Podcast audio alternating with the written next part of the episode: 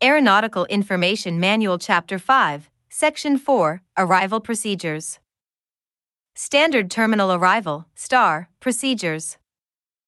A STAR is an ATC coded IFR arrival route established for application to arriving IFR aircraft destined for certain airports. STARs simplify clearance delivery procedures and also facilitate transition between en route and instrument approach procedures. STAR procedures may have mandatory speeds and or crossing altitudes published. Other stars may have planning information depicted to inform pilots what clearances or restrictions to expect. Expect altitudes slash speeds are not considered star procedures crossing restrictions unless verbally issued by ATC. Published speed restrictions are independent of altitude restrictions and are mandatory unless modified by ATC. Pilots should plan to cross waypoints with a published speed restriction at the published speed and should not exceed this speed past the associated waypoint unless authorized by ATC or a published note to do so. Note the expect altitudes slash speeds are published so that pilots may have the information for planning purposes. These altitudes slash speeds must not be used in the event of lost communications unless ATC has specifically advised the pilot to expect these altitudes slash speeds as part of a further clearance. Reference 14 CFR Section 91.185, C. 2, 3. Pilots navigating on, or navigating a published route inbound to, a STAR procedure must maintain last assigned altitude until receiving authorization to descend so as to comply with all published slash issued restrictions. This authorization will contain the phraseology descend via. If vectored or cleared to deviate off a star, pilots must consider the star cancelled. Unless the controller adds expect to resume star, pilots should then be prepared to rejoin the star at a subsequent fix or procedure leg. If a descent clearance has been received that included a crossing restriction, pilots should expect the controller to issue an altitude to maintain. If the star contains published altitude and or speed restrictions, those restrictions are cancelled and pilots will receive an altitude to maintain and, if necessary, a speed. Clearance to descend via authorizes pilots to descend at pilot's discretion to meet published restrictions and laterally navigate on a star. When cleared to a waypoint depicted on a star, to descend from a previously assigned altitude at pilot's discretion to the altitude depicted at that waypoint once established on the depicted arrival, to descend and to meet all published or assigned altitude and or speed restrictions. Note: When otherwise cleared along a route or procedure that contains published speed restrictions, the pilot must comply with those speed restrictions independent of any descend via clearance. ATC anticipates pilots will begin adjusting speed the minimum distance necessary prior to a published speed restriction so as to cross the waypoint slash fix at the published speed. Once at the published speed, ATC expects pilots will maintain the published speed until additional adjustment is required to comply with further published or ATC assigned speed restrictions or is required to ensure compliance with 14 CFR Section 91.117. The descend via is used in conjunction with stars to reduce phraseology by not requiring the controller to restate the altitude at the next waypoint slash fix to which the pilot has been cleared. Air traffic will assign an altitude to cross the waypoint slash fix if no altitude is depicted at the waypoint slash fix for aircraft on a direct routing to a star. Air traffic must ensure obstacle clearance when issuing a descend via instruction to the pilot. Minimum en route altitudes, MEA, are not considered restrictions. However, pilots must remain above all MEAs, unless receiving an ATC instruction to descend below the MEA. Example Lateral slash routing clearance only. Cleared Tyler 1 arrival. Note in example 1, pilots are cleared to fly the lateral path of the procedure. Compliance with any published speed restrictions is required. No descent is authorized. Routing with assigned altitude. Cleared Tyler 1 arrival, descend and maintain flight level 240. Cleared Tyler 1 arrival, descend at pilot's discretion, maintain flight level 240.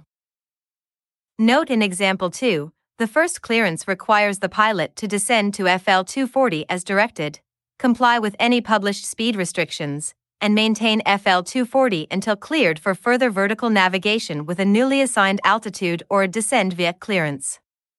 The second clearance authorizes the pilot to descend to FL 240 at his discretion, to comply with any published speed restrictions, and then maintain FL 240 until issued further instructions. Lateral slash routing and vertical navigation clearance. Descend via the Eagle 5 arrival. Descend via the Eagle 5 arrival, except cross nom at or above 1 2000. Note in example 3, the first clearance authorized the aircraft to descend at pilot's discretion on the Eagle 5 arrival. The pilot must descend so as to comply with all published altitude and speed restrictions. The second clearance authorizes the same, but requires the pilot to descend so as to cross at VNOM at or above 12,000 lateral slash routing and vertical navigation clearance when assigning altitude not published on procedure. Descend via the Eagle 5 arrival, except after Geno, maintain 10,000. Descend via the Eagle 5 arrival, except cross Geno at 1 1000 then maintain 7000. Note in example 4, the first clearance authorized the aircraft to track laterally on the Eagle 5 arrival and to descend at pilot's discretion so as to comply with all altitude and speed restrictions until reaching Geno and then maintain 10,000. Upon reaching 10,000, aircraft should maintain 10,000 until cleared by ATC to continue to descend. The second clearance requires the same except the aircraft must cross Geno at 11,000 and is then authorized to continue descent to and maintain 7,000. Direct routing to intercept a star and vertical navigation clearance. Proceed direct Leone, descend via the Leone 1 arrival. Proceed direct Dennis, cross Dennis at or above flight level 200, then descend via the Mel 1 arrival. Note in example 5 in the first clearance an altitude is published at Leone. The aircraft proceeds to Leone, crosses Leone at the published altitude and then descends via the arrival. If a speed restrictions is published at Leone, the aircraft will slow to comply with the published speed. In the second clearance, there is no altitude published at Dennis. The aircraft must cross Dennis at or above FL 200 and then descends via the arrival. Pilots cleared for vertical navigation using the phraseology descend via must inform ATC upon initial contact with a new frequency of the altitude leaving, descending via, procedure name, the runway transition or landing direction if assigned, and any assigned restrictions not published on the procedure. Example Delta 121 is cleared to descend via the Eagle 5 arrival, runway 26 transition, Delta 121 leaving flight level 190, descending via the Eagle 5 arrival runway 26 transition. Delta 121 is cleared to descend via the Eagle 5 arrival, but ATC has changed the bottom altitude to 12,000. Delta 121 leaving flight level 190 for 12000, descending via the Eagle 5 arrival, runway 26 transition. JetBlue 602 is cleared to descend via the Avani 2 arrival, landing south JetBlue 602 leaving flight level 210 descending via the Avani 2 arrival landing south. Pilots of IFR aircraft destined to locations for which stars have been published may be issued a clearance containing a star whenever ATC deems it appropriate. Use of stars requires pilot possession of at least the approved chart. RNAV stars must be retrievable by the procedure name from the aircraft database and conform to charted procedure. As with any ATC clearance or portion thereof, it is the responsibility of each pilot to accept or refuse an issued star. Pilots should notify ATC if they do not wish to use a star by placing NO star in the remarks section of the flight plan or by the less desirable method of verbally stating the same to ATC. Star charts are published in the Terminal Procedures Publications, TPP, and are available on subscription from the National Aeronautical Charting Office. PBN Star Public PBN stars are normally designed using RNAV1, RNP1, or ARNP nav specs. These procedures require system performance currently met by GPS or DME slash DME slash IRU PBN systems that satisfy the criteria discussed in AC 90 100A, US. Terminal and en route area navigation, RNAV, operations.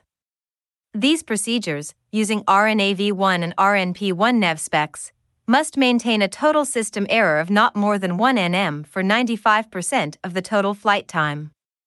Minimum values for ARNP procedures will be charted in the PBN box, for example, 1.00 or 0.30.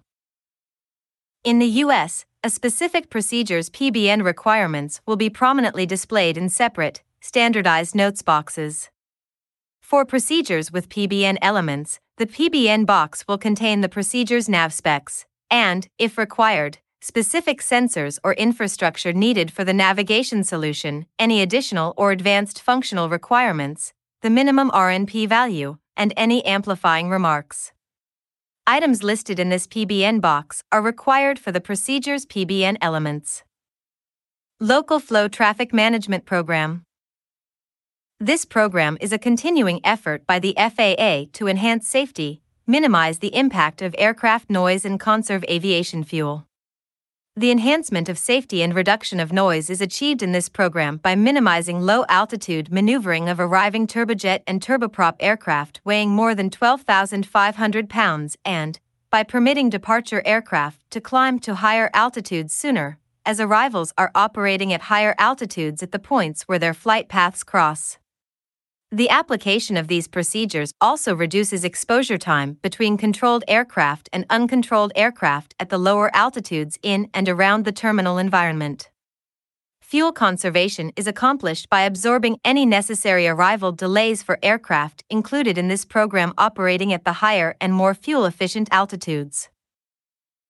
A fuel efficient descent is basically an uninterrupted descent, except where level flight is required for speed adjustment from cruising altitude to the point when level flight is necessary for the pilot to stabilize the aircraft on final approach. The procedure for a fuel efficient descent is based on an altitude loss, which is most efficient for the majority of aircraft being served. This will generally result in a descent gradient window of 250 to 350 feet per nautical mile. When crossing altitudes and speed restrictions are issued verbally or are depicted on a chart, ATC will expect the pilot to descend first to the crossing altitude and then reduce speed.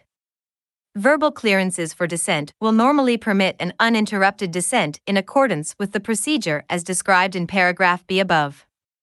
Acceptance of a charted fuel efficient descent, runway profile descent, clearance requires the pilot to adhere to the altitudes, speeds, and headings depicted on the charts unless otherwise instructed by ATC.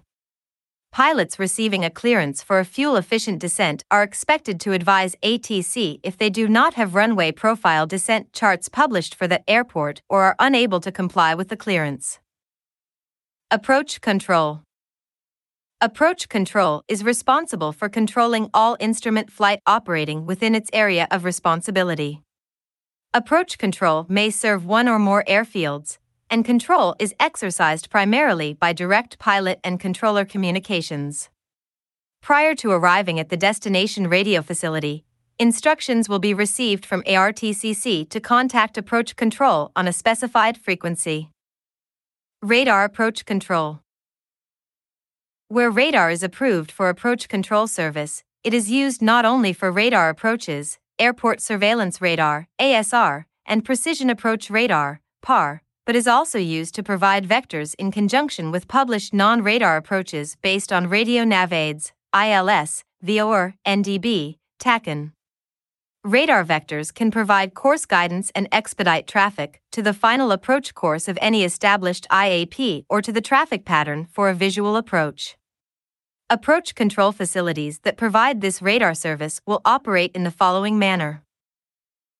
Arriving aircraft are either cleared to an outer fix most appropriate to the route being flown with vertical separation and, if required, given holding information or, when radar handoffs are effected between the ARTCC and approach control, or between two approach control facilities, aircraft are cleared to the airport or to a fix so located that the handoff will be completed prior to the time the aircraft reaches the fix. When radar handoffs are utilized, successive arriving flights may be handed off to approach control with radar separation in lieu of vertical separation. After release to approach control, aircraft are vectored to the final approach course, ILS, RNAV, GLS, VOR, ADF, etc. Radar vectors and altitude or flight levels will be issued as required for spacing and separating aircraft. Therefore, pilots must not deviate from the headings issued by approach control. Aircraft will normally be informed when it is necessary to vector across the final approach course for spacing or other reasons. If approach course crossing is imminent and the pilot has not been informed that the aircraft will be vectored across the final approach course, the pilot should query the controller. The pilot is not expected to turn inbound on the final approach course unless an approach clearance has been issued. This clearance will normally be issued with the final vector for interception of the final approach course, and the vector will be such as to enable the pilot to establish the aircraft on the final approach course prior to reaching the final approach fix. In the case of aircraft already inbound on the final approach course, approach clearance will be issued prior to the aircraft reaching the final approach fix. When established inbound on the final approach course, radar separation will be maintained and the pilot will be expected to complete the approach utilizing the approach aid designated in the clearance, ILS, RNAV, GLS, VOR, radio beacons, etc., as the primary means of navigation. Therefore, once established on the final approach course, pilots must not deviate from it unless a clearance to do so is received from ATC. After passing the final approach fix on final approach, aircraft are expected to continue inbound on the final approach course and complete the approach or effect the missed approach procedure published for that airport. ARTCCs are approved for and may provide approach control services to specific airports. The radar systems used by these centers do not provide the same precision as an ASR/PAR used by approach control facilities and towers, and the update rate is not as fast. Therefore, pilots may be requested to report established on the final approach course. Whether aircraft are vectored to the appropriate final approach course or provide their own navigation on published routes to it, radar service is automatically terminated when the landing is completed or when instructed to change to advisory frequency at uncontrolled airports, whichever occurs first. Advance information on instrument approach. When landing at airports with approach control services and where two or more IAPs are published, pilots will be provided in advance of their arrival with the type of approach to expect or that they may be vectored for a visual approach. This information will be broadcast either by a controller or on ATIS. It will not be furnished when the visibility is 3 miles or better and the ceiling is at or above the highest initial approach altitude established for any low altitude IAP for the airport. The purpose of this information is to aid the pilot in planning arrival actions, however, it is not an ATC clearance or commitment and is subject to change. Pilots should bear in mind that fluctuating weather, shifting winds, blocked runway, etc., are conditions which may result in changes to approach information previously received.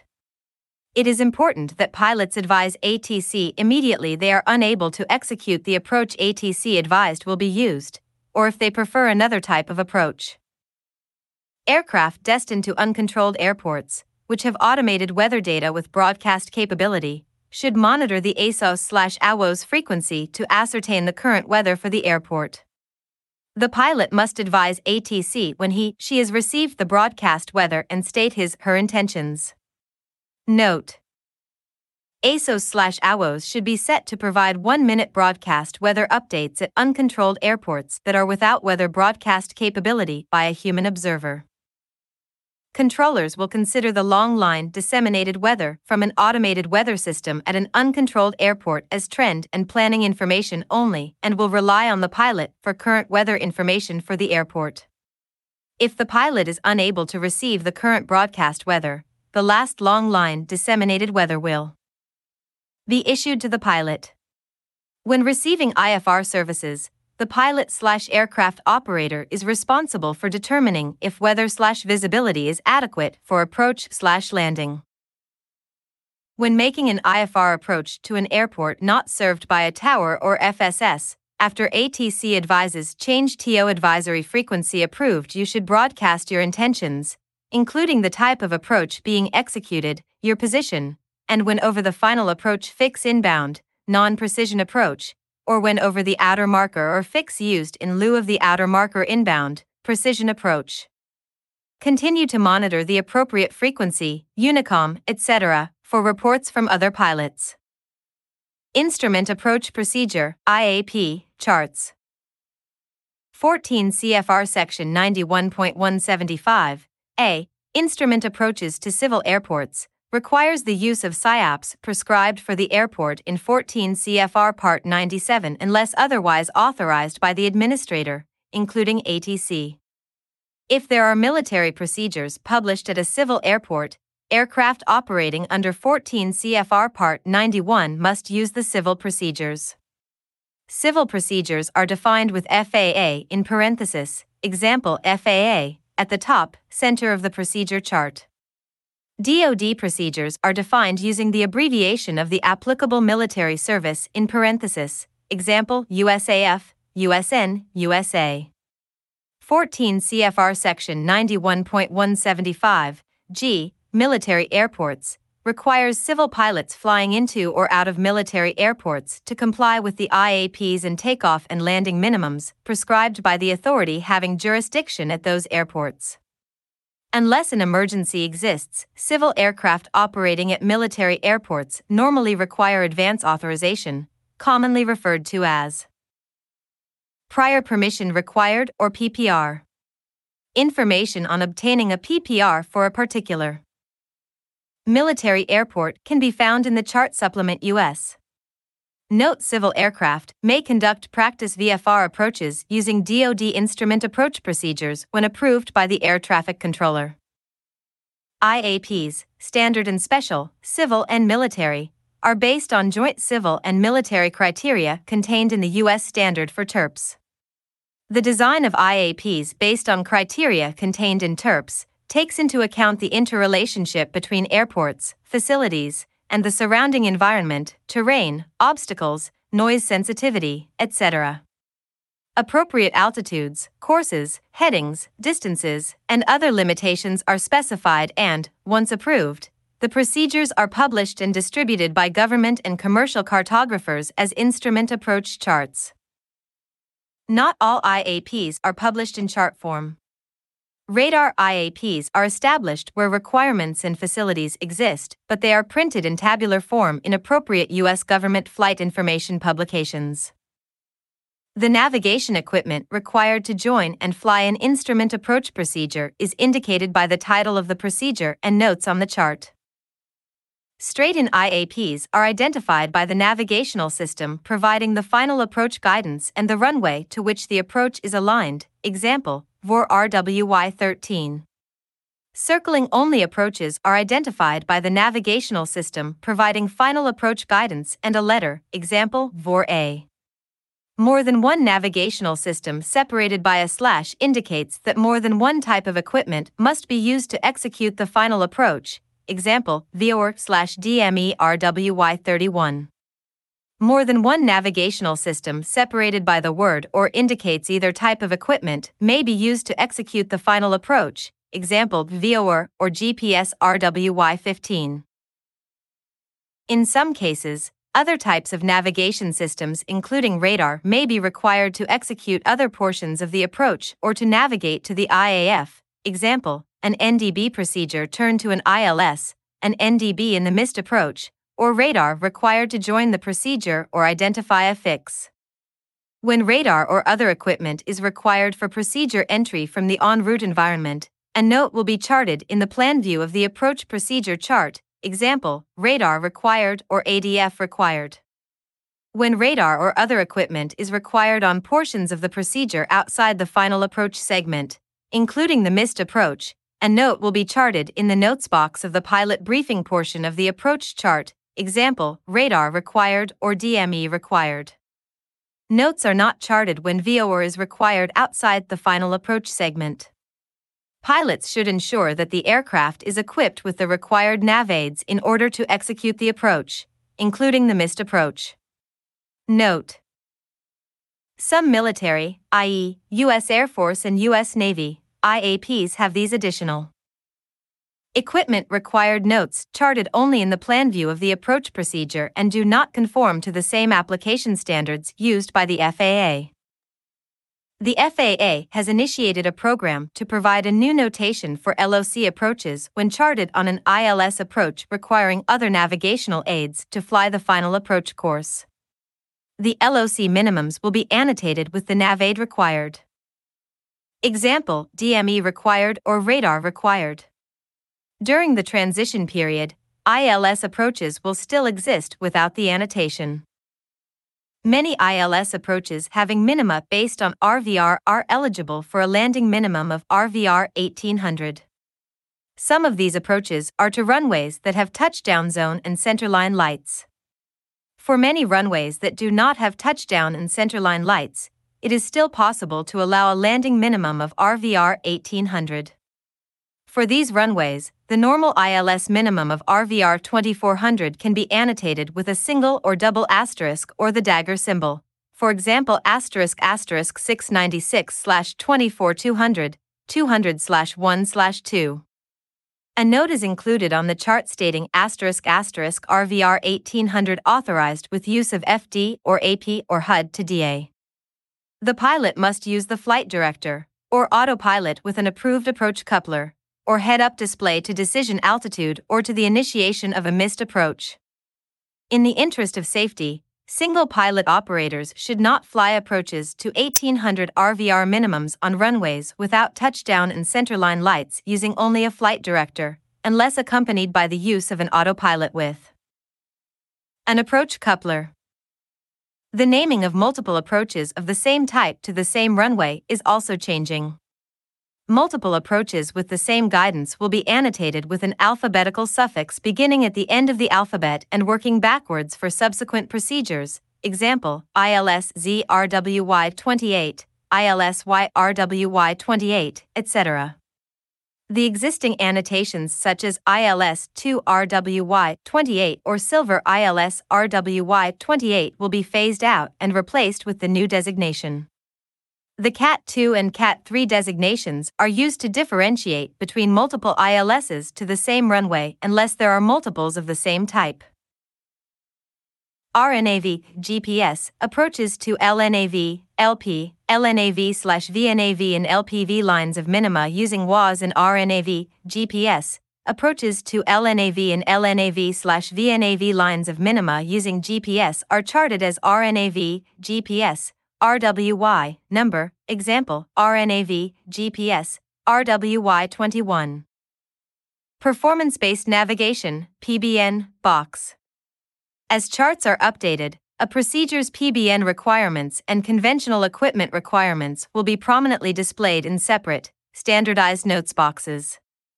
For procedures with PBN elements, the PBN box will contain the procedure's navigation specifications, and, if required, specific sensors or infrastructure needed for the navigation solution, any additional or advanced functional requirements, the minimum required navigation.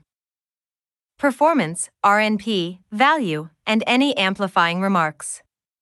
Items listed in this PBN box are required for the procedure's PBN elements.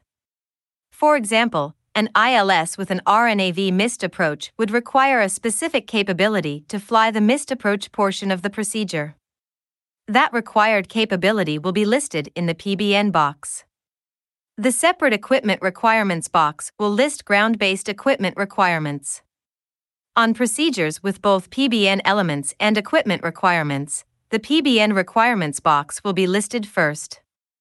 The publication of these notes will continue incrementally until all charts have been amended to comply with the new standard. Approach minimums are based on the local altimeter setting for that airport, unless annotated otherwise. Example Oklahoma City slash Will Rogers World approaches are based on having a Will Rogers World altimeter setting.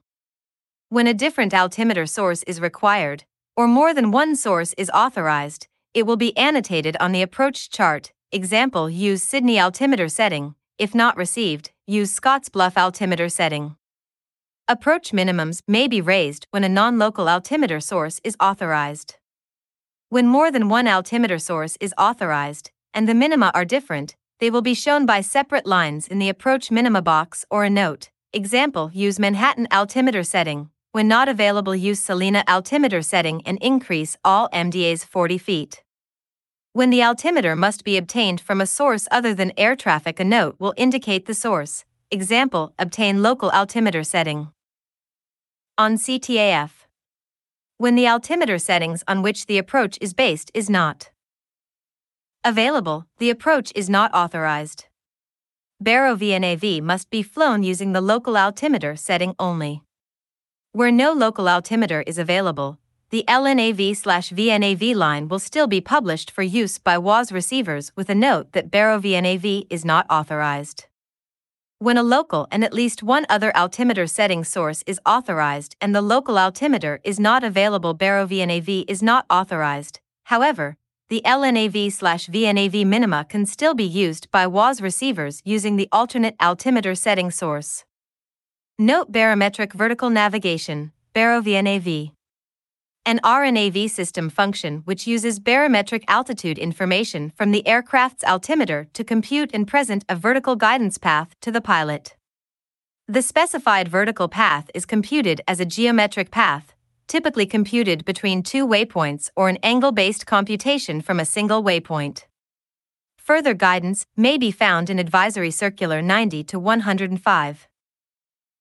A pilot adhering to the altitudes, flight paths, and weather minimums depicted on the IAP chart or vectors and altitudes issued by the radar controller is assured of terrain. And obstruction clearance and runway or airport alignment during approach for landing. IAPs are designed to provide an IFR descent from the en route environment to a point where a safe landing can be made. They are prescribed and approved by appropriate civil or military authority to ensure a safe descent during instrument flight conditions at a specific airport. It is important that pilots understand these procedures and their use prior to attempting to fly instrument approaches. TERPS criteria are provided for the following types of instrument approach procedures Precision Approach, PA an instrument approach based on a navigation system that provides course and glide path deviation information meeting the precision standards of ICAO Annex 10. For example, PAR, ILS, and GLS are precision approaches. Approach with vertical guidance, APV. An instrument approach based on a navigation system that is not required to meet the precision approach standards of ICAO Annex 10, but provides course and glide path deviation information. For example, Baro VNAV, LDA with glide path, LNAV slash VNAV, and LPV are APV approaches. Non precision approach, NPA. An instrument approach based on a navigation system which provides course deviation information, but no glide path deviation information. For example, VOR, NDB, and LNAV. As noted in subparagraph K, vertical descent angle, VDA, on non precision approaches, some approach procedures may provide a vertical descent angle as an aid in flying a stabilized approach, without requiring its use in order to fly the procedure. This does not make the approach an APV procedure, since it must still be flown to an MDA and has not been evaluated with a glide path. The method used to depict prescribed altitudes on instrument approach charts differs according to techniques employed by different chart publishers. Prescribed altitudes may be depicted in four different configurations minimum, maximum, mandatory, and recommended. The U.S. government distributes charts produced by National Geospatial Intelligence Agency, NGA, and FAA. Altitudes are depicted on these charts in the profile view with underscore, overscore, both or none to identify them as minimum, maximum, mandatory, or recommended minimum altitude will be depicted with the altitude value underscored. Aircraft are required to maintain altitude at or above the depicted value, example 3000. Maximum altitude will be depicted with the altitude value overscored. Aircraft are required to maintain altitude at or below the depicted value, example 4000. Mandatory altitude will be depicted with the altitude value both underscored and overscored. Aircraft are required to maintain altitude at the depicted value, example 5000. Recommended altitude will be depicted with no overscore or underscore. These altitudes are depicted for descent planning, example 6000. Note Pilots are cautioned to adhere to altitudes as prescribed because, in certain instances, they may be used as the basis for vertical separation of aircraft by ATC. When a depicted altitude is specified in the ATC clearance, that altitude becomes mandatory as defined above. The ILS glide slope is intended to be intercepted at the published glide slope intercept altitude. This point marks the PFAF and is depicted by the lightning bolt symbol on U.S. government charts. Intercepting the glide slope at this altitude marks the beginning of the final approach segment and ensures required obstacle clearance during descent from the glide slope intercept altitude to the lowest published decision altitude for the approach. Interception and tracking of the glide slope prior to the published glide slope interception altitude does not necessarily ensure that minimum, maximum, and or mandatory altitudes published for any preceding fixes will be complied with during the descent. If the pilot chooses to track the glide slope prior to the glide slope interception altitude, they remain responsible for complying with published altitudes for any preceding step down fixes encountered during the subsequent descent. Approaches used for simultaneous, parallel, independent, and simultaneous close parallel operations procedurally require descending on the glide slope from the altitude at which the approach clearance is issued. Refer to May 4, 15 and May 4, 16. For simultaneous close parallel PRM approaches, the Attention All Users page AAUP may publish a note which indicates that descending on the glide slope slash glide path meets all crossing restrictions. However, if no such note is published, and for simultaneous independent approaches, 4,300 and greater runway separation, where an AAUP is not published, pilots are cautioned to monitor their descent on the glide slope slash path outside of the PFAF to ensure compliance with published crossing restrictions during simultaneous operations. When parallel approach courses are less than 2,500 feet apart and reduced in trail spacing is authorized for simultaneous dependent operations, a chart note will indicate that simultaneous operations require use of vertical guidance and that the pilot should maintain last assigned altitude until established on glide slope. These approaches procedurally require utilization of the ILS glide slope for wake turbulence mitigation. Pilots should not confuse these simultaneous dependent operations with SOIA, simultaneous close parallel PRM approaches, where PRM appears in the approach title. Altitude restrictions depicted at step down fixes within the final approach segment are applicable only when flying a non precision approach to a straight in or circling line of minima identified as a MDA H. Step down fix altitude restrictions within the final approach segment do not apply to pilots using precision approach ILS or approach with vertical guidance LPV, LNAV/VNAV lines of minima identified as a DAH since obstacle clearance on these approaches are based on the aircraft following the applicable vertical guidance. Pilots are responsible for adherence to step down fix altitude restrictions when outside the final approach segment, i.e., initial or intermediate segment, regardless of which type of procedure the pilot is flying. See Figure 5, 4, 1. The minimum safe altitudes, MSA, is published for emergency use on IAP or departure procedure DP graphic charts. MSAs provide 1,000 feet of clearance over all obstacles, but do not necessarily assure acceptable navigation signal coverage.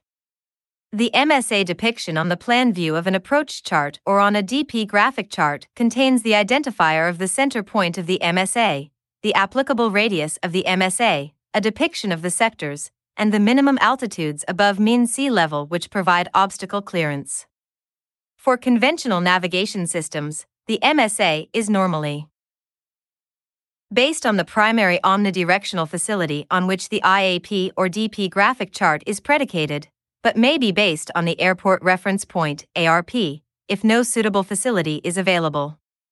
For RNAV approaches or DP graphic charts, the MSA is based on an RNAV waypoint. MSAs normally have a 25 nm radius. However, for conventional navigation systems, this radius may be expanded to 30 nm if necessary to encompass the airport landing surfaces. A single sector altitude is normally established, however, when the MSA is based on a facility and it is necessary to obtain relief from obstacles, an MSA with up to four sectors may be established. Terminal Arrival Area, TAA.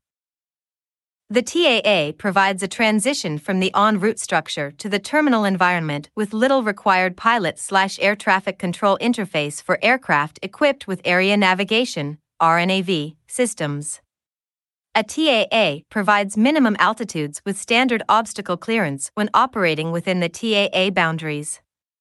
TAAs are primarily used on RNAV approaches but may be used on an ILS approach when RNAV is the sole means for navigation to the IF. However, they are not normally used in areas of heavy concentration of air traffic.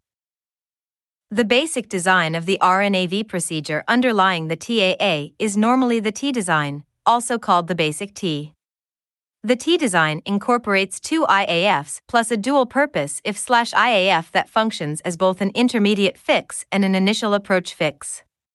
The T configuration continues from the if slash IAF to the final approach fix, FAF, and then to the missed approach point, MAP. The two base leg IAFs are typically aligned in a straight line perpendicular to the intermediate course connecting at the if slash IAF. A hold in lieu of procedure turn, HILPT, is anchored at the IF IAF and depicted on U.S. government publications using the hold in lieu of PT holding pattern symbol. When the HILPT is necessary for course alignment and or descent, the dual purpose if IAF serves as an IAF during the entry into the pattern.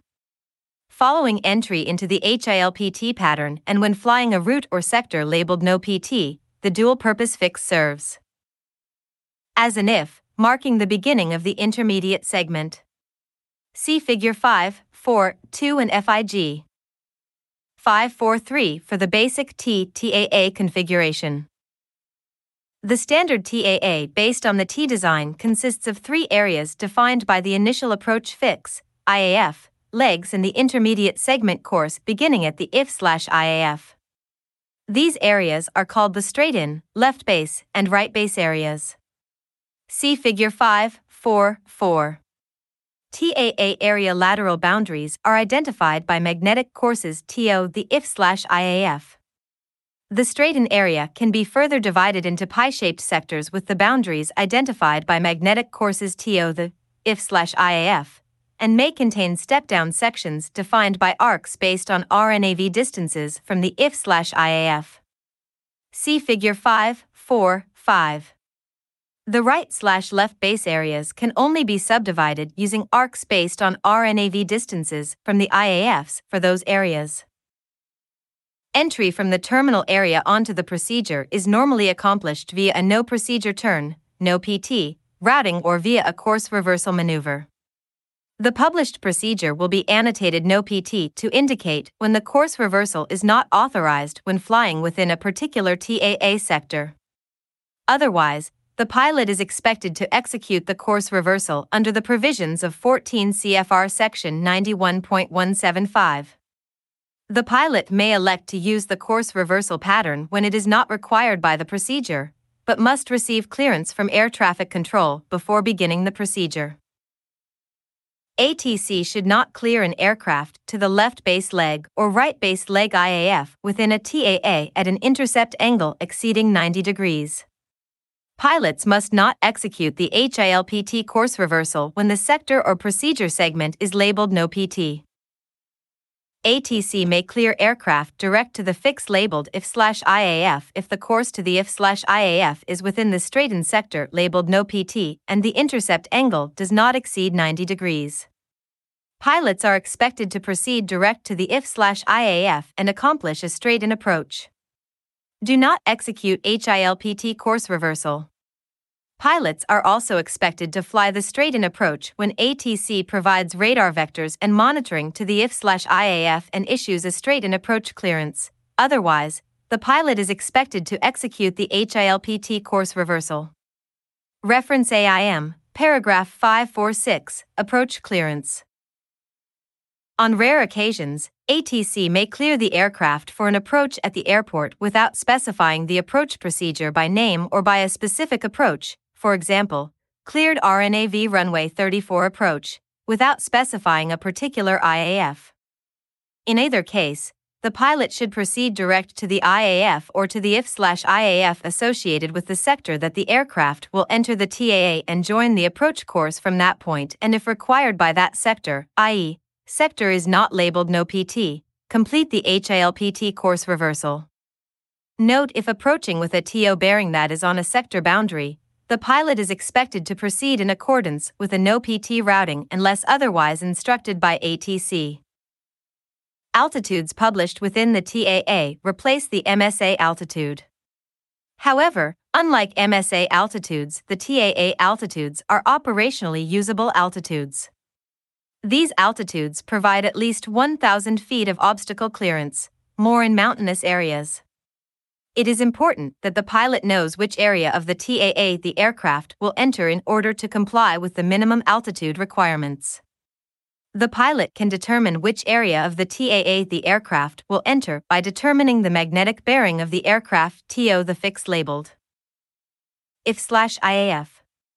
The bearing should then be compared to the published lateral boundary bearings that define the TAA areas. Do not use magnetic bearing to the right base or left base IAFs to determine position. An ATC clearance direct to an IAF or to the IF/IAF without an approach clearance does not authorize a pilot to descend to a lower TAA altitude. If a pilot desires a lower altitude without an approach clearance, request the lower TAA altitude from ATC. Pilots not sure of the clearance should confirm their clearance with ATC or request a specific clearance. Pilots entering the TAA with two way radio communications failure, 14 CFR Section 91.185, IFR operations, two way radio communications failure, must maintain the highest altitude prescribed by Section 91.185 C 2 until arriving at the appropriate IAF. Once cleared for the approach, pilots may descend in the TAA sector to the minimum altitude depicted within the defined area slash subdivision, unless instructed otherwise by air traffic control. Pilots should plan their descent within the TAA to permit a normal descent from the IF/IAF to the FAF. In Figure 5, 4, 5, pilots within the left or right base areas are expected to maintain a minimum altitude of 6,000 feet until within 17 nm of the associated IAF. After crossing the 17, New Mexico Arcade, descent is authorized to the lower charted altitudes. Pilots approaching from the northwest are expected to maintain a minimum altitude of 6,000 feet, and when within 22 nm of the IF/IAF, descend to a minimum altitude of 2,000 feet MSL until crossing the IF/IAF.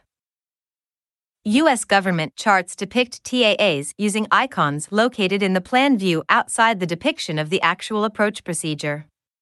See Figure 5, 4, 6.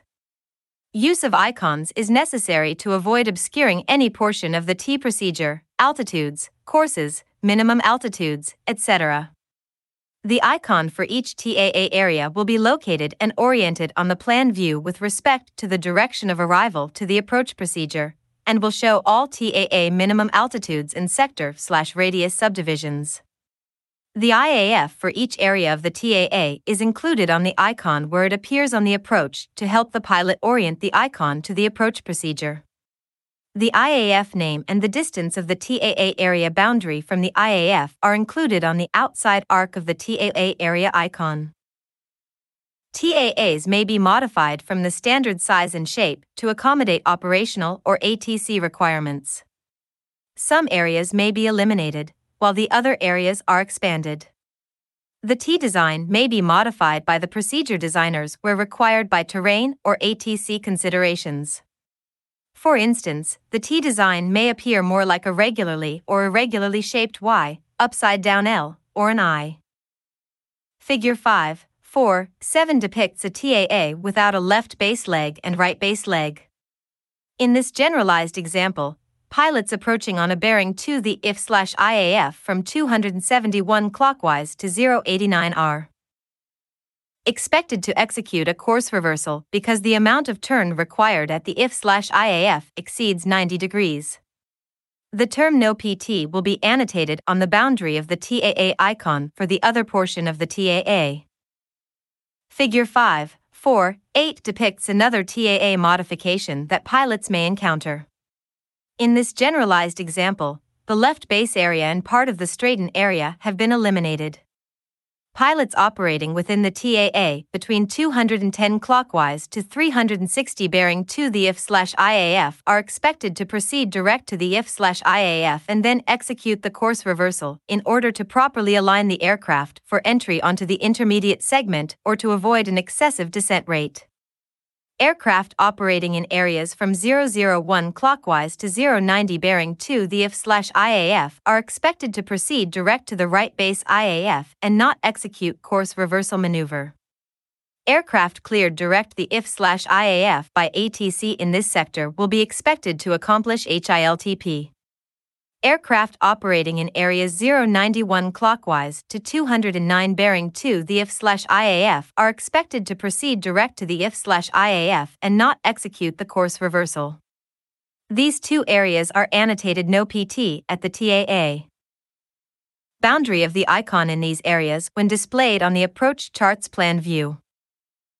When an airway does not cross the lateral TAA boundaries, a feeder route will be established from an airway fix or NAVAID to the TAA boundary to provide a transition from the en route structure to the appropriate IAF. Each feeder route will terminate at the TAA boundary and will be aligned along a path pointing to the associated IAF.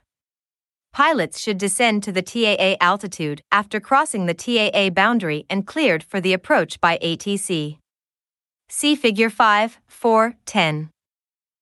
Each waypoint on the T is assigned a pronounceable five letter name, except the missed approach waypoint.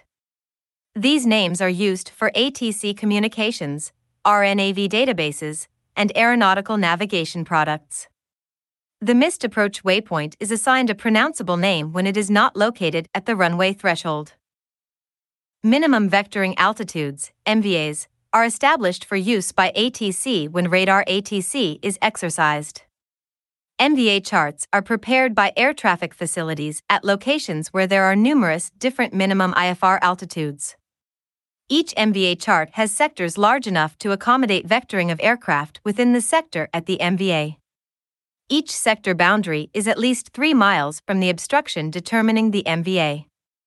To avoid a large sector with an excessively high MVA due to an isolated prominent obstruction, the obstruction may be enclosed in a buffer area whose boundaries are at least 3 miles from the obstruction. This is done to facilitate vectoring around the obstruction. See Figure 5, 4, 11. The minimum vectoring altitude in each sector provides 1,000 feet above the highest obstacle in non mountainous areas and 2,000 feet above the highest obstacle in designated mountainous areas where lower MVAs are required in designated mountainous areas to achieve compatibility with terminal routes or to permit vectoring to an IAP, 1,000 feet of obstacle clearance may be authorized with the use of ATC surveillance. The minimum vectoring altitude will provide at least 300 feet above the floor of controlled airspace. Note OROCA is a published altitude which provides 1,000 feet of terrain and obstruction clearance in the U.S., 2,000 feet of clearance in designated mountainous areas.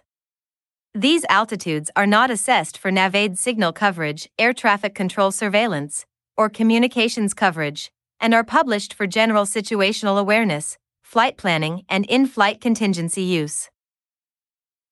Because of differences in the areas considered for MVA, and those applied to other minimum altitudes, and the ability to isolate specific obstacles, some MVAs may be lower than the non radar minimum en route altitudes, MEAs, minimum obstruction clearance altitudes, MOCAs, or other minimum altitudes depicted on charts for a given location.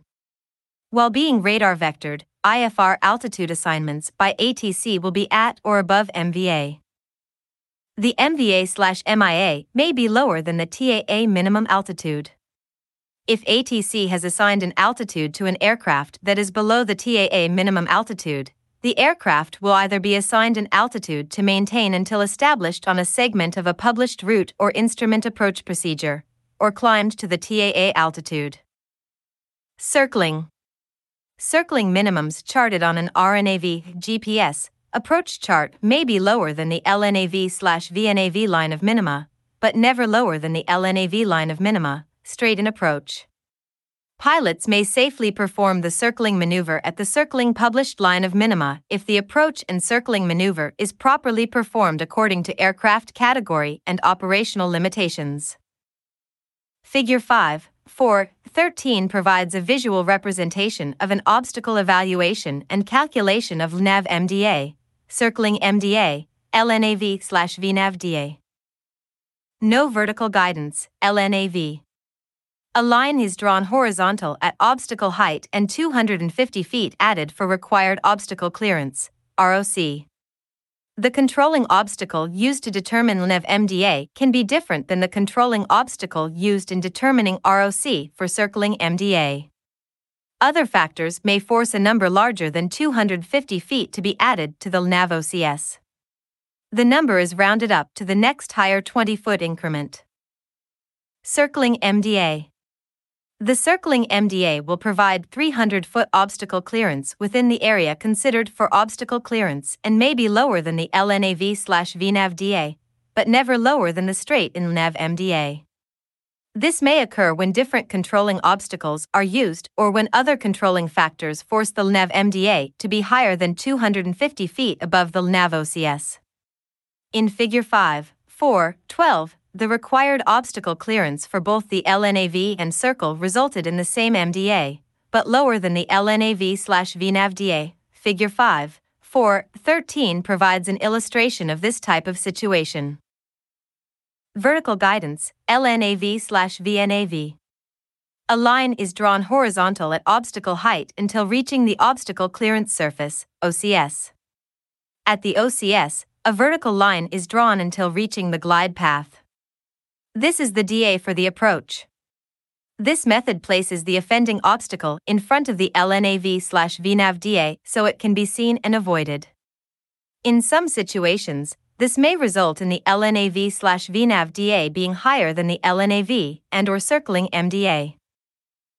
The visual descent point, VDP, identified by the symbol OV, is a defined point on the final approach course of a non-precision straight-in approach procedure from which a stabilized visual descent from the MDA to the runway touchdown point may be commenced. The pilot should not descend below the MDA prior to reaching the VDP. The VDP will be identified by DME or RNAV a long track distance to the map. The VDP distance is based on the lowest MDA published on the IAP and harmonized with the angle of the Visual Glide Slope Indicator, VGSI, if installed, or the procedure VDA, if no VGSI is installed. A VDP may not be published under certain circumstances, which may result in a destabilized descent between the MDA and the runway touchdown point. Such circumstances include an obstacle penetrating the visual surface between the MDA and runway threshold, lack of distance measuring capability, or the procedure design prevents a VDP to be identified. VGSI systems may be used as a visual aid to the pilot to determine if the aircraft is in a position to make a stabilized descent from the MDA. When the visibility is close to minimums, the VGSI may not be visible at the VDP due to its location beyond the map. Pilots not equipped to receive the VDP should fly the approach procedure as though no VDP had been provided. On a straight and non precision IAP, descent below the MDA between the VDP and the map may be inadvisable or impossible. Aircraft speed, height above the runway, descent rate, amount of turn, and runway length are some of the factors which must be considered by the pilot to determine if a safe descent and landing can be accomplished. A visual segment obstruction evaluation is accomplished during procedure design on all IAPs. obstacles, both lighted and unlighted, are allowed to penetrate the visual segment obstacle identification surfaces. Identified obstacle penetrations may cause restrictions to instrument approach operations, which may include an increased approach visibility requirement, not publishing a VDP, and or prohibiting night instrument operations to the runway. There is no implicit obstacle protection from the MDA/DA to the touchdown point. Accordingly, it is the responsibility of the pilot to visually acquire and avoid obstacles below the MDA/DA during transition to landing. Unlighted obstacle penetrations may result in prohibiting night instrument operations to the runway. A chart note will be published in the pilot briefing strip procedure NA at night. Use of a VGSI may be approved in lieu of obstruction lighting to restore night instrument operations to the runway. A chart note will be published in the pilot briefing strip straight in RWYXX at night. Operational VGSI required. Remain on or above VGSI glide path until threshold. The highest obstacle, man made, terrain, or vegetation, will be charted on the plan view of an IAP. Other obstacles may be charted in either the plan view or the airport sketch based on distance from the runway and available chart space. The elevation of the charted obstacle will be shown to the nearest foot above mean sea level. Obstacles without a verified accuracy are indicated by a plus or minus symbol following the elevation value. Vertical descent angle, VDA. FAA policy is to publish a VDA slash TCH on all non-precision approaches except those published in conjunction with vertically guided minimums, i.e., ILS or LOC RWYXX, or no FAF procedures without a step down fix, i.e., on airport VOR or NDB. A VDA does not guarantee obstacle protection below the MDA in the visual segment. The presence of a VDA does not change any non precision approach requirements. Obstacles may penetrate the obstacle identification surface below the MDA in the visual segment of an IAP that has a published VDA/TCH. When the VDA/TCH is not authorized due to an obstacle penetration that would require a pilot to deviate from the VDA between MDA and touchdown, the VDA/TCH will be replaced with the note visual segment obstacles in the profile view of the IAP. See figure 5, 4, 14. Accordingly, pilots are advised to carefully review approach procedures to identify where the optimum stabilized descent to landing can be initiated. Pilots that follow the previously published descent angle, provided by the RNAV system, below the MDA on procedures with this note may encounter obstacles in the visual segment. Pilots must visually avoid any obstacles below the MDA. VDA/TCH data is furnished by FAA on the official source document for publication on IAP charts and for coding in the navigation database unless, as noted previously, replaced by the Note Visual Segment Obstacles. Commercial chart providers and navigation systems may publish or calculate a VDA slash TCH even when the FAA does not provide such data. Pilots are cautioned that they are responsible for obstacle avoidance in the visual segment regardless of the presence or absence of a VDA slash TCH and associated navigation system advisory vertical guidance. The threshold crossing height, TCH, used to compute the descent angle is published with the VDA. The VDA and TCH information are charted on the profile view of the IAP following the fix, FAF slash step down, used to compute the VDA. If no PA slash APV IAP is established to the same runway, the VDA will be equal to or higher than the glide path angle of the VGSI installed on the same runway provided it is within instrument procedure criteria. A chart note will indicate if the VGSI is not coincident with the VDA. Pilots must be aware that the published VDA is for advisory information only and not to be considered instrument procedure derived vertical guidance. The VDA solely offers an aid to help pilots establish a continuous, stabilized descent during final approach. Pilots may use the published angle and estimated slash actual ground speed to find a target rate of descent from the rate of descent table published in the back of the U.S. Terminal Procedures Publication. This rate of descent can be flown with the Vertical Velocity Indicator, VVI, in order to use the VDA as an aid to flying a stabilized descent. No special equipment is required. A straight and aligned procedure may be restricted to circling only minimums when an excessive descent gradient necessitates. The descent angle between the FAF slash step down fix and the circling MDA must not exceed the maximum descent angle allowed by TERPS criteria. A published VDA on these procedures does not imply that landing straight ahead is recommended or even possible. The descent rate based on the VDA may exceed the capabilities of the aircraft, and the pilot must determine how to best maneuver the aircraft within the circling area in order to land safely. In isolated cases, an IAP may contain a published visual flight path. These procedures are annotated fly visual to airport or fly visual. A dashed arrow indicating the visual flight path will be included in the profile and plan views with an approximate heading and distance to the end of the runway. The depicted ground track associated with the fly visual to airport segment should be flown as a dead reckoning course. When executing the fly visual to airport segment, the flight visibility must not be less than that prescribed in the IAP, the pilot must remain clear of clouds and proceed to the airport maintaining visual contact with the ground. Altitude on the visual flight path is at the discretion of the pilot, and it is the responsibility of the pilot to visually acquire and avoid obstacles in the fly visual to airport segment. Missed approach obstacle clearance is assured only if the missed approach is commenced at the published map. Before initiating an IAP that contains a fly visual to airport segment, the pilot should have pre planned climb out options based on aircraft performance and terrain features. Obstacle clearance is the responsibility of the pilot when the approach is continued beyond the map. Note the FAA administrator retains the authority to approve instrument approach procedures where the pilot may not necessarily have one of the visual references specified in 14 CFR Section 91.175 and related rules. It is not a function of procedure design to ensure compliance with Section 91.175. The annotation Fly Visual to Airport provides relief from Section 91.175 requirements that the pilot have distinctly visible and identifiable visual references prior to descent below MDA/DA.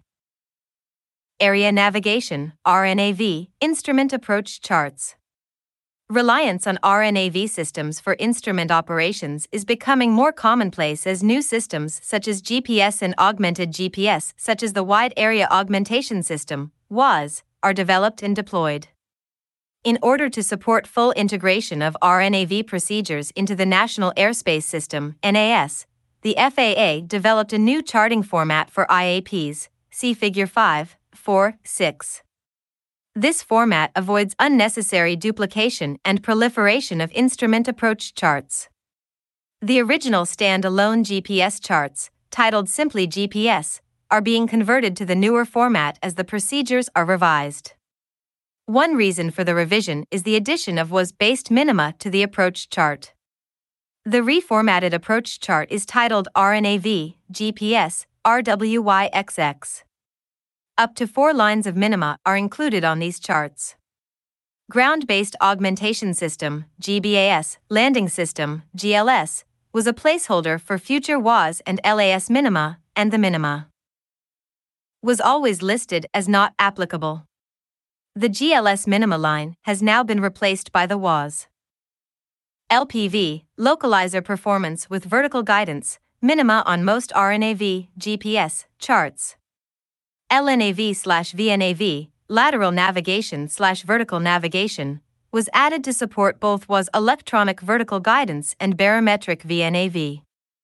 LPV and LNAV slash VNAV are both APV procedures as described in paragraph 5 4 5 7. The original GPS minima, titled SXX, for straight in runway XX, is retitled LNAV, lateral navigation. Circling minima may also be published. A new type of non precision WAAS minima will also be published on this chart entitled LP, Localizer Performance. LP will be published in locations where vertically guided minima cannot be provided due to terrain and obstacles and therefore, no LPV or LNAV slash VNAV minima will be published. GBAS procedures are published on a separate chart and the GLS minima line is to be used only for GBAS.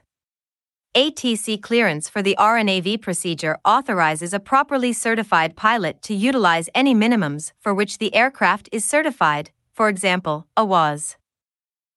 Equipped aircraft utilizes the LPV or LP minima, but a GPS only aircraft may not.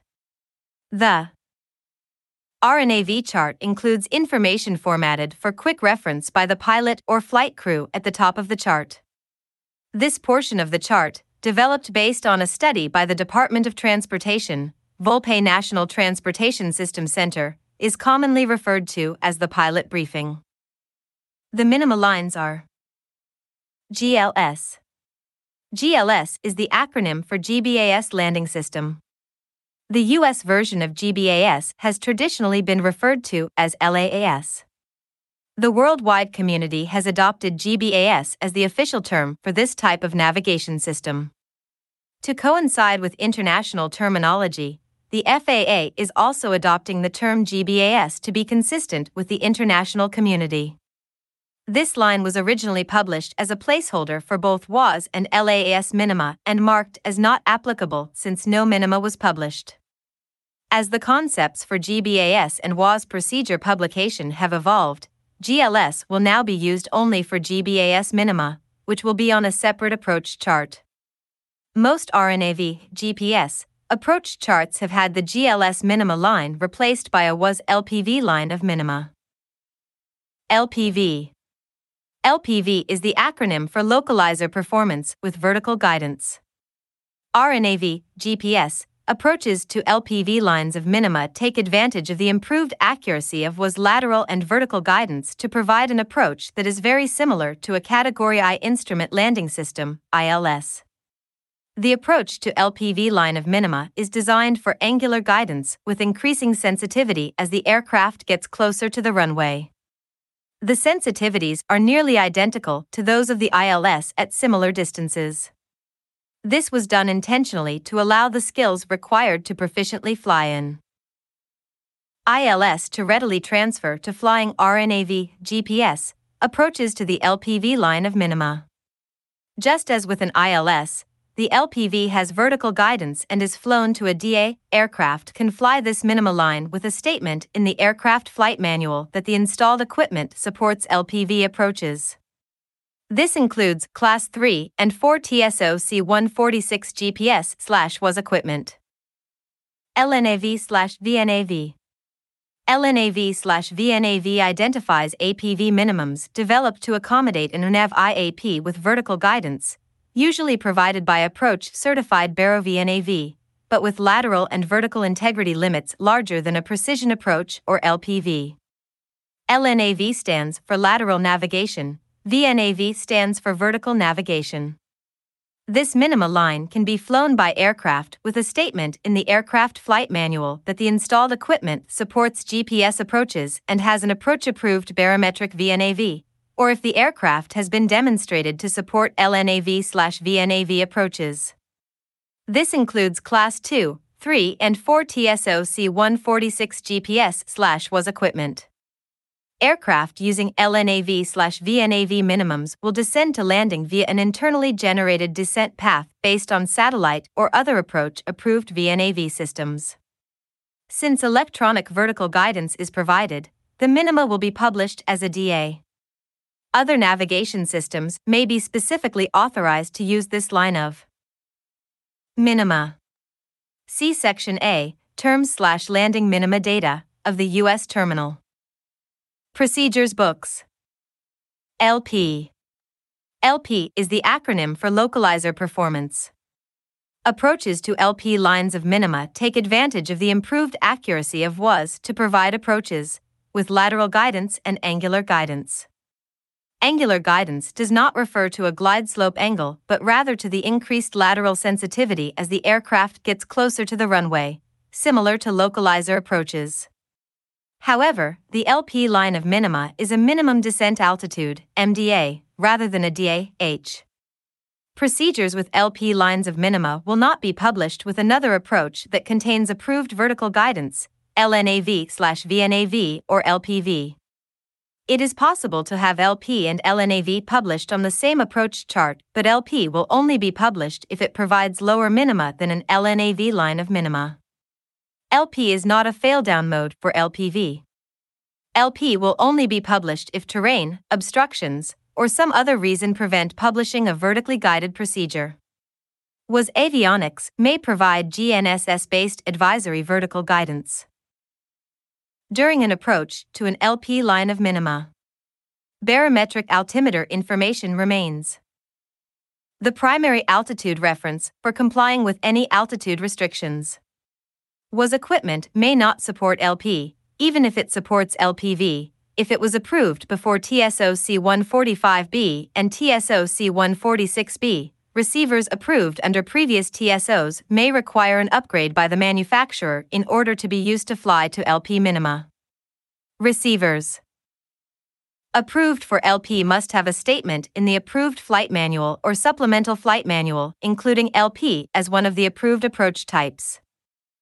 LNAV This minima is for lateral navigation only, and the approach minimum altitude will be published as a minimum descent altitude, MDA.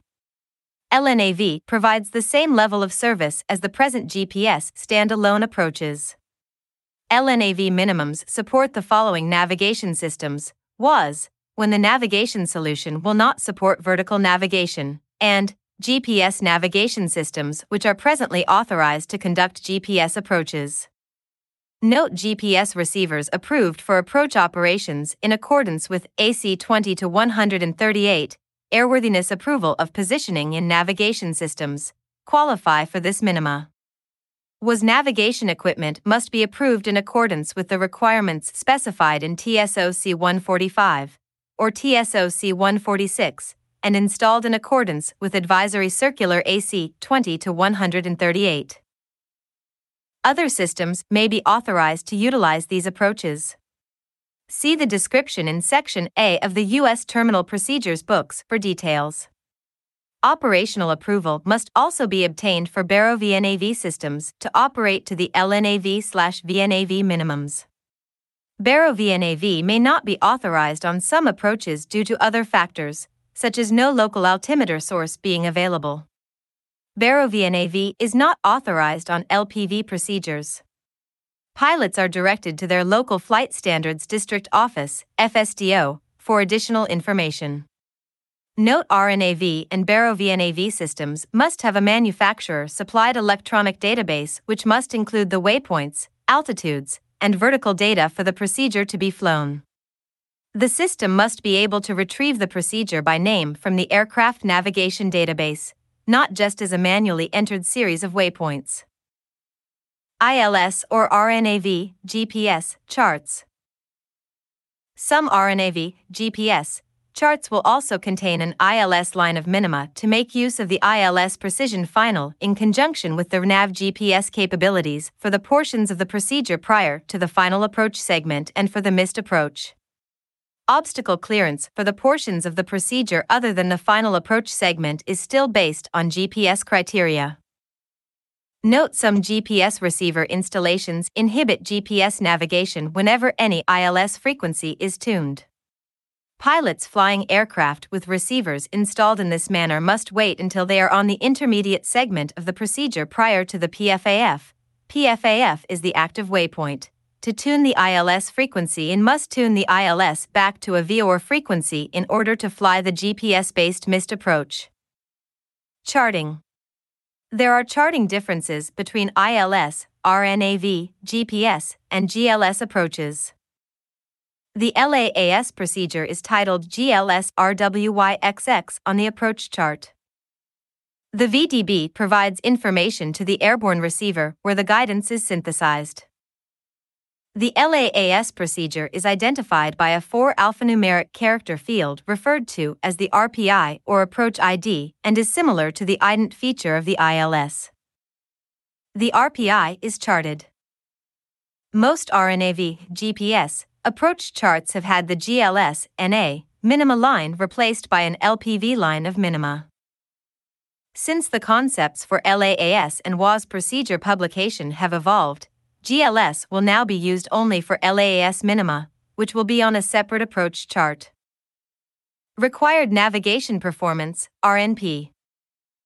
Pilots are advised to refer to the terms slash landing minimums data, Section A, of the U.S. Government Terminal Procedures Books for aircraft approach eligibility requirements by specific RNP level requirements. Some aircraft have RNP approval in their AFM without a GPS sensor. The lowest level of sensors that the FAA will support for RNP service is DME/DME. However, necessary DME signal may not be available at the airport of intended operations. For those locations having an RNAV chart published with LNAV/VNAV minimums, a procedure note may be provided such as DME/DME RNP 0.3 NA. This means that RNP aircraft dependent on DME/DME to achieve RNP 0.3 are not authorized to conduct this approach. Where DME facility availability is a factor, the note may read DME/DME RNP 0.3 authorized, ABC and XYZ required. This means that ABC and XYZ facilities have been determined by flight inspection to be required in the navigation solution to assure RNP 0.3. VOR slash DME updating must not be used for approach procedures. Chart terminology Decision altitude IDA replaces the familiar term decision height, DH. DA conforms to the International Convention where altitudes relate to MSL and heights relate to AGL. DA will eventually be published for other types of instrument approach procedures with vertical guidance, as well. DA indicates to the pilot that the published descent profile is flown to the DA MSL, where a missed approach will be initiated if visual references for landing are not established obstacle clearance is provided to allow a momentary descent below DA while transitioning from the final approach to the missed approach. The aircraft is expected to follow the missed instructions while continuing along the published final approach course to at least the published runway threshold waypoint or map, if not at the threshold, before executing any turns. Minimum descent altitude, MDA, has been in use for many years, and will continue to be used for the LNAV only and circling procedures. Threshold crossing height, TCH, has been traditionally used in precision approaches as the height of the glide slope above threshold. With publication of LNAV slash VNAV minimums and RNAV descent angles, including graphically depicted descent profiles, TCH also applies to the height of the descent angle, or glide path, at the threshold unless otherwise required for larger type aircraft which may be using the IAP, the typical TCH is 30 to 50 feet. The minima format will also change slightly. Each line of minima on the RNAV IAP is titled to reflect the level of service available. Example GLS, LPV, LNAV/VNAV, LP, and LNAV. Circling minima will also be provided. The minima title box indicates the nature of the minimum altitude for the IAP. For example, DA will be published next to the minima line title for minimums supporting vertical guidance, such as for GLS, LPV, or LNAV/VNAV. MDA will be published as the minima line on approaches with lateral guidance only, LNAV, or LP. Descent below the MDA must meet the conditions stated in 14 CFR Section 91.175. Where two or more systems, such as LPV and LNAV/VNAV, share the same minima, each line of minima will be displayed separately. Chart symbology changed slightly to include Descent Profile. The published descent profile and a graphical depiction of the vertical path to the runway will be shown. Graphical depiction of the RNAV vertical guidance will differ from the traditional depiction of an ILS glide slope, feather, through the use of a shorter vertical track beginning at the decision altitude. It is FAA policy to design IAPs with minimum altitudes established at fixes slash waypoints to achieve optimum stabilized, constant rate, descents within each procedure segment. This design can enhance the safety of the operations and contribute toward reduction in the occurrence of controlled flight into terrain CFIT accidents. Additionally, the National Transportation Safety Board NTSB recently emphasized that pilots could benefit from publication of the appropriate IAP descent angle for a stabilized descent on final approach. The RNAV IAP format includes the descent angle to the hundredth of a degree, example 3.00 degrees. The angle will be provided in the graphically depicted descent profile. The stabilized approach may be performed by reference to vertical navigation information provided by WAAS or LNAV/VNAV systems, or for LNAV only systems, by the pilot determining the appropriate aircraft attitude/ground speed combination to attain a constant rate descent which best emulates the published angle. To aid the pilot, U.S. government terminal procedures publication charts publish an expanded rate of descent table on the inside of the back hardcover for use in planning and executing precision descents under known or approximate ground speed conditions. Visual Descent Point VDP A VDP will be published on most RNAV IAPs. VDPs apply only to aircraft utilizing LP or LNAV minima, not LPV or LNAV slash VNAV minimums. Missed approach symbology. In order to make missed approach guidance more readily understood, a method has been developed to display missed approach guidance in the profile view through the use of quick reference icons. Due to limited space in the profile area, only four or fewer icons can be shown.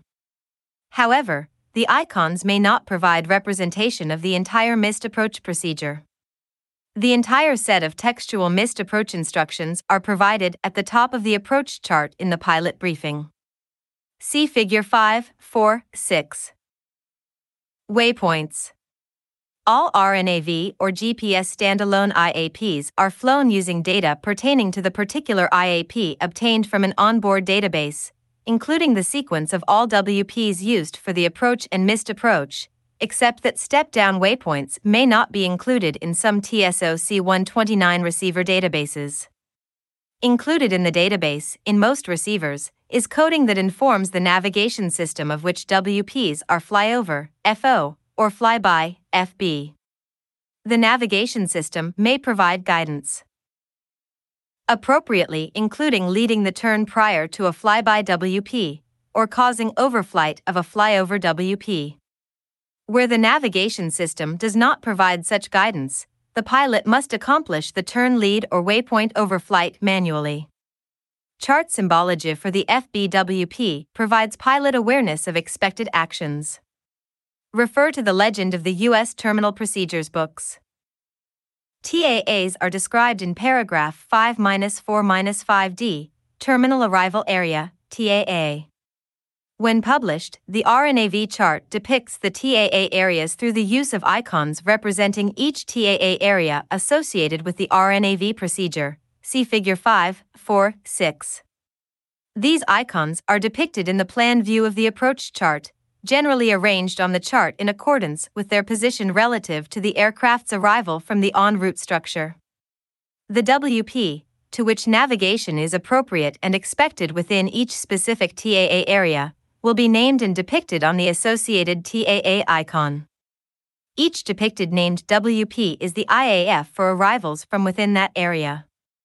TAAs may not be used on all RNAV procedures because of airspace congestion or other reasons. Published temperature limitations. There are currently two temperature limitations that may be published in the notes box of the middle briefing strip on an instrument approach procedure, IAP.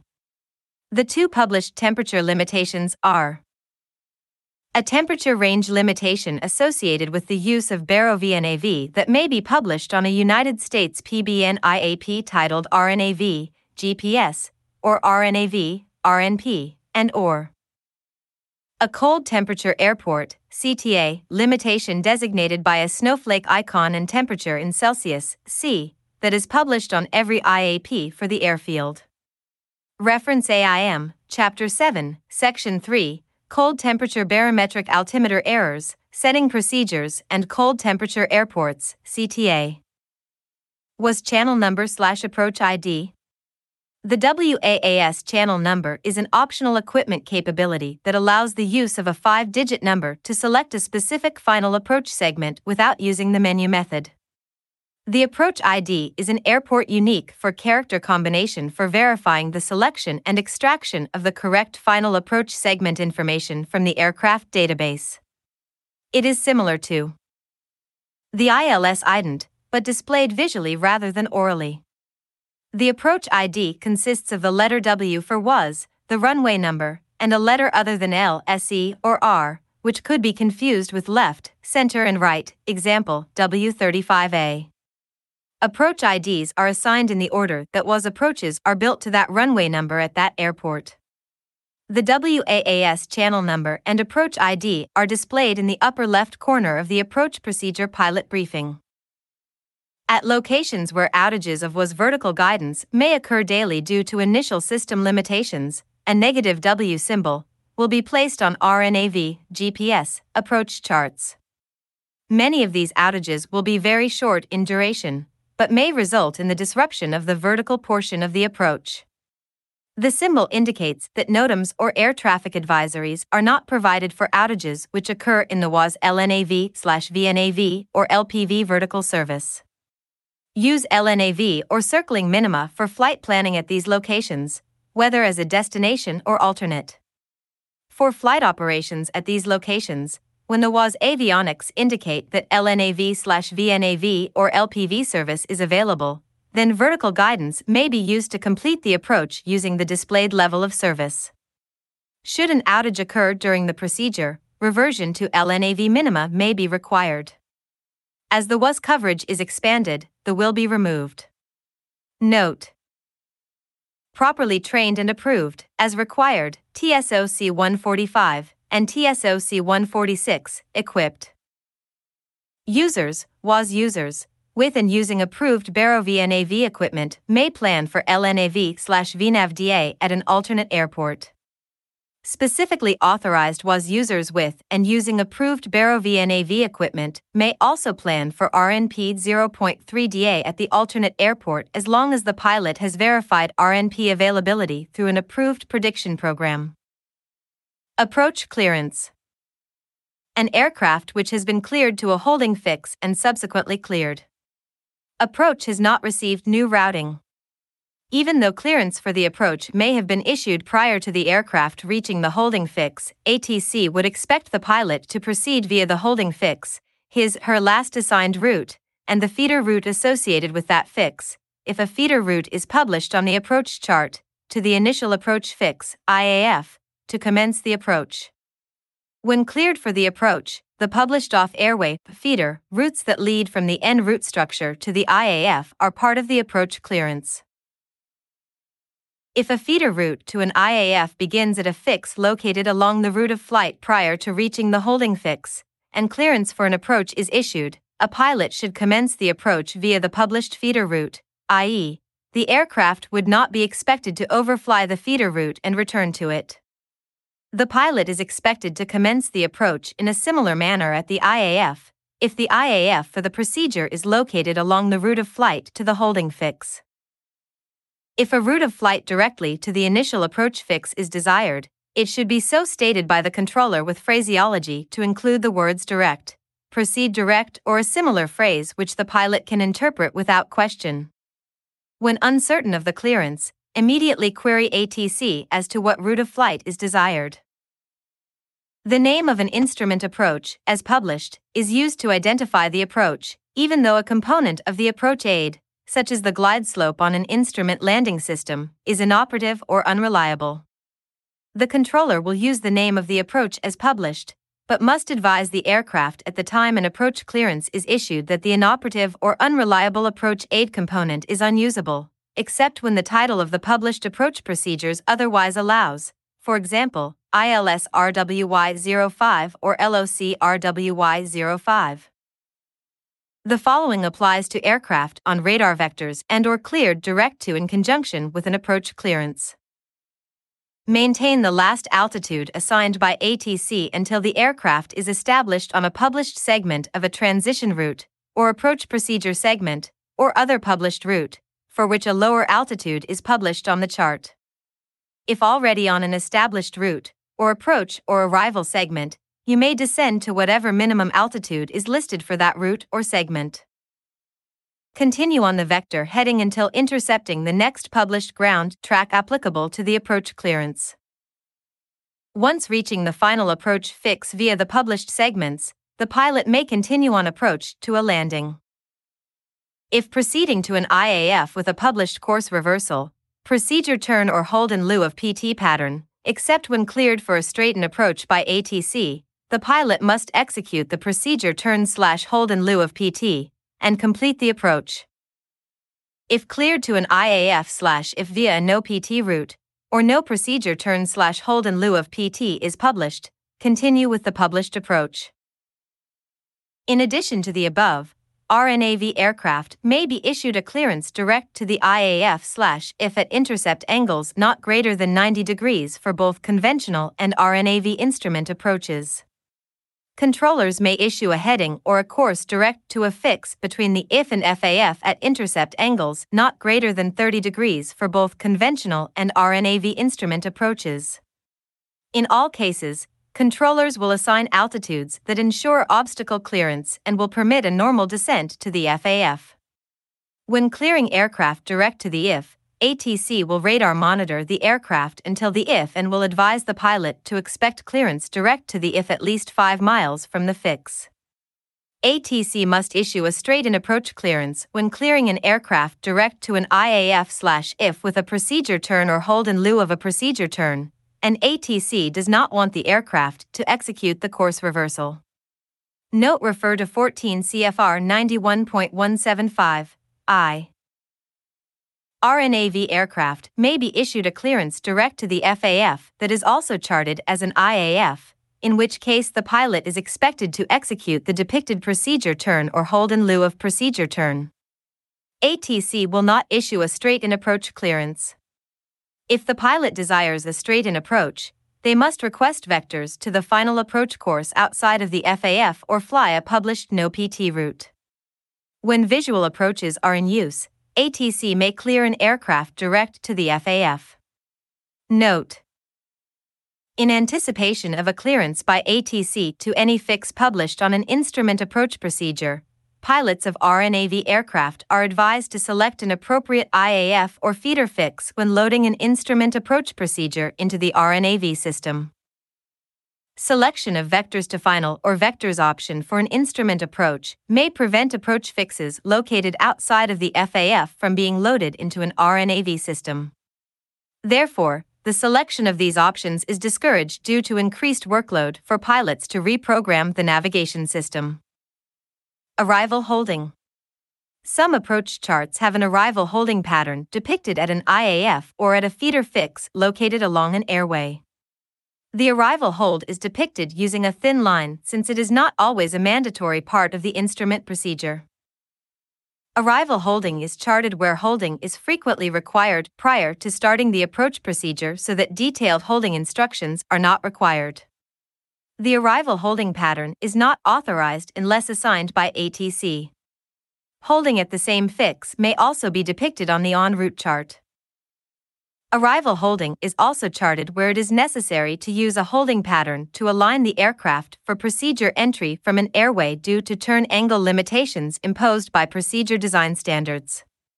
When the turn angle from an airway into the approach procedure exceeds the permissible limits, an arrival holding pattern may be published along with a note on the procedure specifying the fix, the airway, and arrival direction where use of the arrival hold is required for procedure entry. Unlike a hold in lieu of procedure turn, use of the arrival holding pattern is not authorized until assigned by ATC.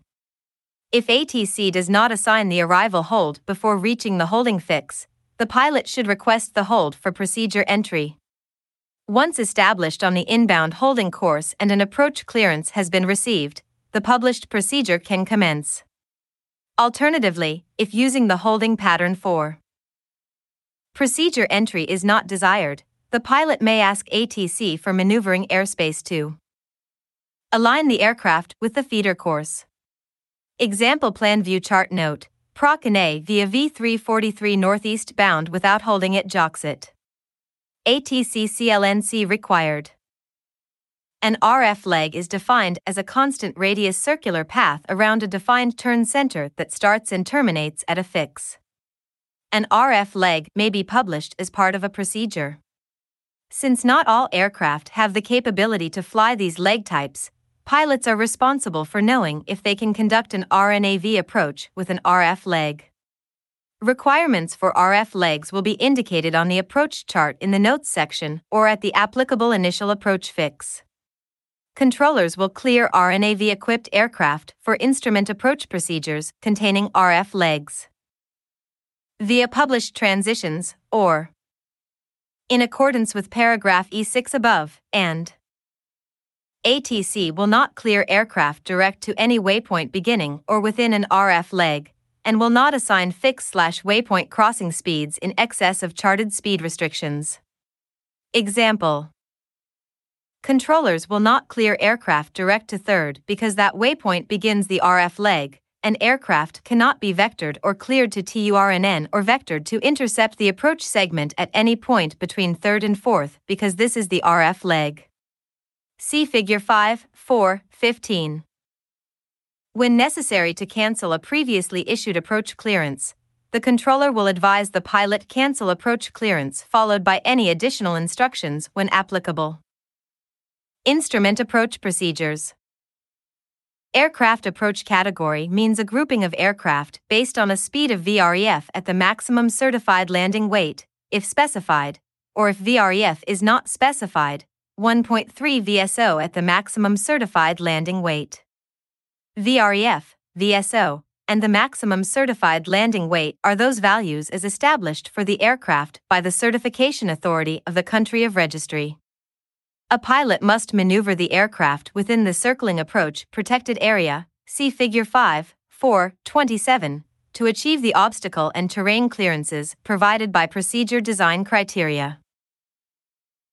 In addition to pilot techniques for maneuvering, one acceptable method to reduce the risk of flying out of the circling approach protected area is to use either the minima corresponding to the category determined during certification or minima associated with a higher category. Helicopters may use Category A minima.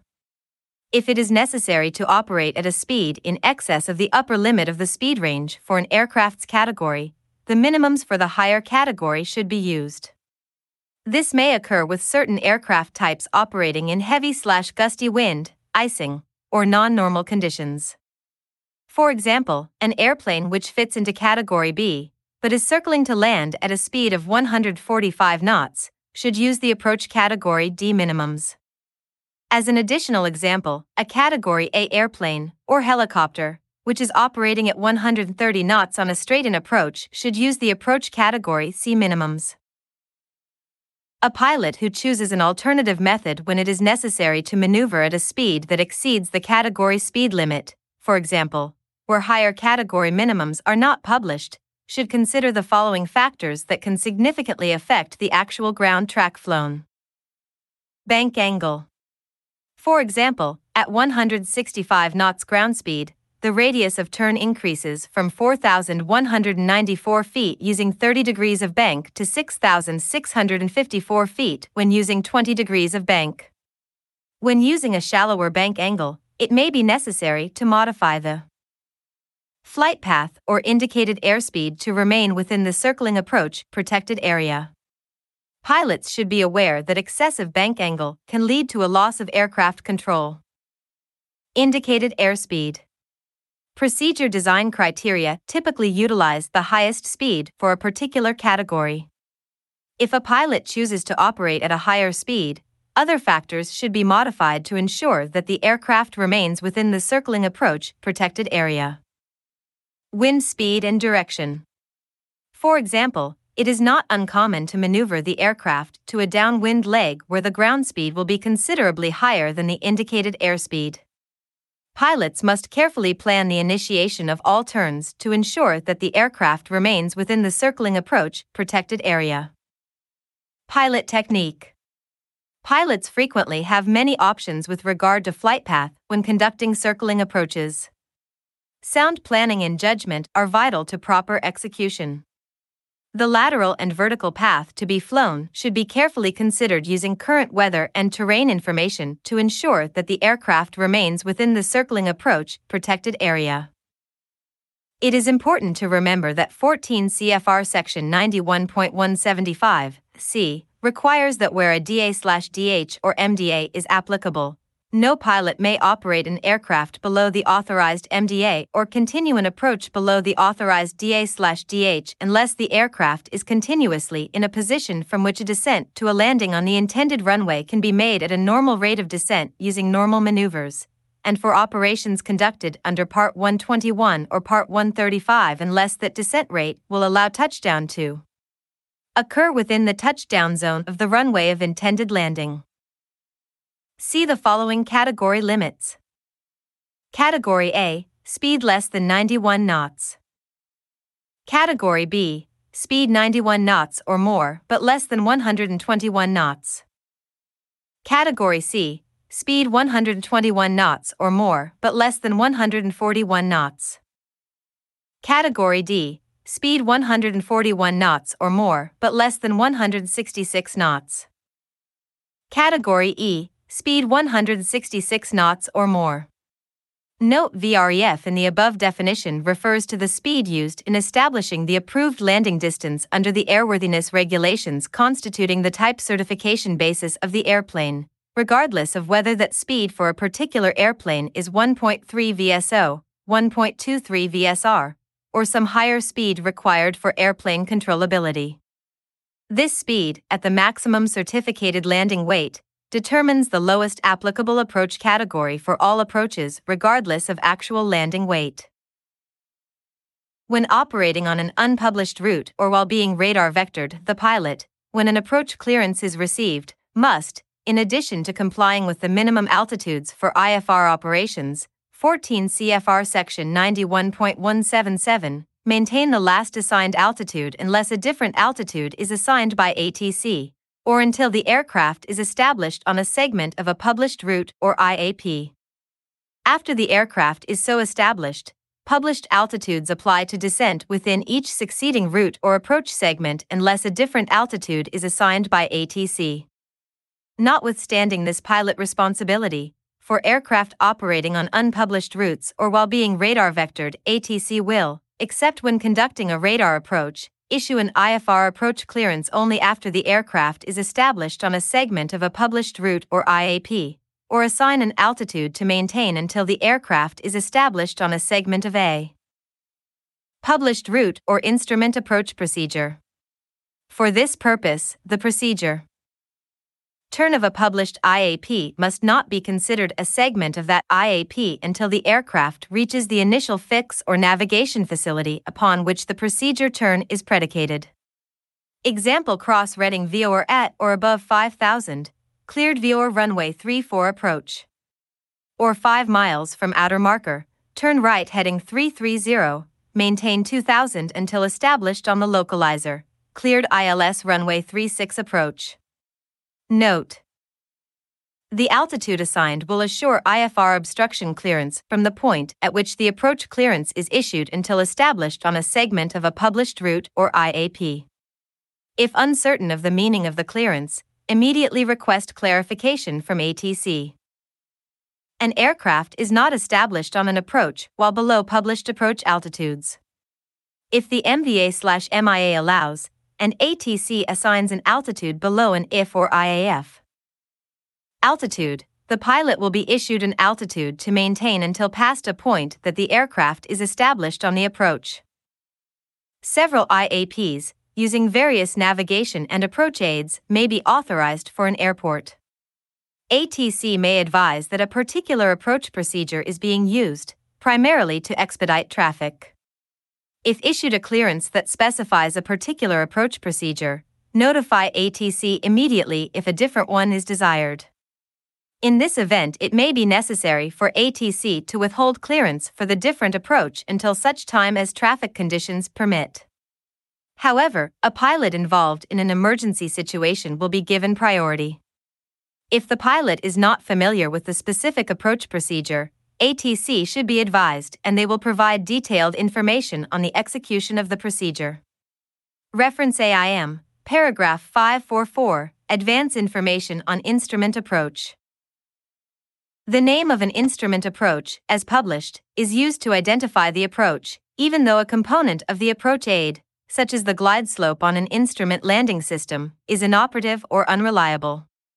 The controller will use the name of the approach as published, but must advise the aircraft at the time an approach clearance is issued that the inoperative or unreliable approach aid component is unusable, except when the title of the published approach procedures otherwise allows, for example, ILS or LOC. Except when being radar vectored to the final approach course, when cleared for a specifically prescribed IAP, i.e., cleared ILS runway 19er approach, or when cleared approach IE, execution of any procedure prescribed for the airport, pilots must execute the entire procedure commencing at an IAF or an associated feeder route as described on the IAP chart unless an appropriate new or revised ATC clearance is received, or the IFR flight plan is cancelled. Pilots planning flights to locations which are private airfields or which have instrument approach procedures based on private navigation aids should obtain approval from the owner. In addition, the pilot must be authorized by the FAA to fly special instrument approach procedures associated with private navigation aids. See paragraph 548. Owners of navigation aids that are not for public use may elect to turn off the signal for whatever reason they may have for example, maintenance, energy conservation, etc. Air traffic controllers are not required to question pilots to determine if they have permission to land at a private airfield or to use procedures based on privately owned navigation aids, and they may not know the status of the navigation aid. Controllers presume a pilot has obtained approval from the owner and the FAA for use of special instrument approach procedures and is aware of any details of the procedure if an IFR flight plan was filed to that airport. Pilots should not rely on radar to identify a fix unless the fix is indicated as radar on the IAP. Pilots may request radar identification of an OM, but the controller may not be able to provide the service due either to workload or not having the fix on the video map. If a missed approach is required, advise ATC and include the reason, unless initiated by ATC. Comply with the missed approach instructions for the instrument approach procedure being executed, unless otherwise directed by ATC. Reference AIM, paragraph May 4, 21, missed approach. AIM, paragraph 555, missed approach. Special Instrument Approach Procedures Instrument Approach Procedure, IAP, charts reflect the criteria associated with the U.S. Standard for Terminal Instrument Approach Procedures, TERPS, which prescribes standardized methods for use in developing IAPs. Standard IAPs are published in the Federal Register FR, in accordance with Title 14 of the Code of Federal Regulations, Part 97, and are available for use by appropriately qualified pilots operating properly equipped and airworthy aircraft in accordance with operating rules and procedures acceptable to the FAA. Special IAPs are also developed using TERPs but are not given public notice in the FR. The FAA authorizes only certain individual pilots and or pilots in individual organizations to use special IAPs, and may require additional crew training and or aircraft equipment or performance, and may also require the use of landing aids, communications, or weather services not available for public use. Additionally, IAPs that service private use airports or heliports are generally special IAPs. FDC NOTAMs For specials, FDC TNOTAMS may also be used to promulgate safety of flight information relating to specials provided the location has a valid landing area identifier and is serviced by the United States NOTAM system. Pilots may access NOTAMs online or through an FAA Flight Service Station, FSS. FSS specialists will not automatically provide NOTAM information to pilots for special IAPs during telephone pre flight briefings. Pilots who are authorized by the FAA to use special IAPs must specifically request FDC NOTAM information for the particular special IAP they plan to use. Procedure turn and hold in lieu of procedure turn. A procedure turn is the maneuver prescribed when it is necessary to reverse direction to establish the aircraft inbound on an intermediate or final approach course. The procedure turn or hold in lieu of PT is a required maneuver when it is depicted on the approach chart, unless cleared by ATC for a straight in approach. Additionally, the procedure turn or hold in lieu of PT is not permitted when the symbol no PT is depicted on the initial segment being used, when a radar vector to the final approach course is provided, or when conducting a timed approach from a holding fix. The altitude prescribed for the procedure turn is a minimum altitude until the aircraft is established on the inbound course. The maneuver must be completed within the distance specified in the profile view. For a hold in lieu of PT, the holding pattern direction must be flown as depicted and the specified leg length slash timing must not be exceeded. Note the pilot may elect to use the procedure turn or hold in lieu of PT when it is not required by the procedure, but must first receive an amended clearance from ATC. If the pilot is uncertain whether the ATC clearance intends for a procedure turn to be conducted or to allow for a straight in approach, the pilot must immediately request clarification from ATC, 14 CFR Section 91.123. On U.S. government charts, a barbed arrow indicates the maneuvering side of the outbound course on which the procedure turn is made. Headings are provided for course reversal using the 45 degree type procedure turn. However, the point at which the turn may be commenced and the type and rate of turn is left to the discretion of the pilot, limited by the charted remain within XXNM distance. Some of the options are the 45 degree procedure turn, the racetrack pattern, the teardrop procedure turn, or the 80 degree left right arrow 260 degree course reversal. Racetrack entries should be conducted on the maneuvering side where the majority of protected airspace resides. If an entry places the pilot on the non maneuvering side of the PT, Correction to intercept the outbound course ensures remaining within protected airspace. Some procedure turns are specified by procedural track. These turns must be flown exactly as depicted. Descent to the procedure turn, PT, completion altitude from the PT fix altitude, when one has been published or assigned by ATC, must not begin until crossing over the PT fix or a beam and proceeding outbound. Some procedures contain a note in the chart profile view that says maintain altitude or above until established outbound for procedure turn. See figure 5, 4, 16. Newer procedures will simply depict an at or above altitude at the PT fix without a chart note. See figure 5, 4, 17. Both are there to ensure required obstacle clearance is provided in the procedure turn entry zone. See figure 5, 4, 18 absence of a chart note or specified minimum altitude adjacent to the PT fix is an indication that descent to the procedure turn altitude can commence.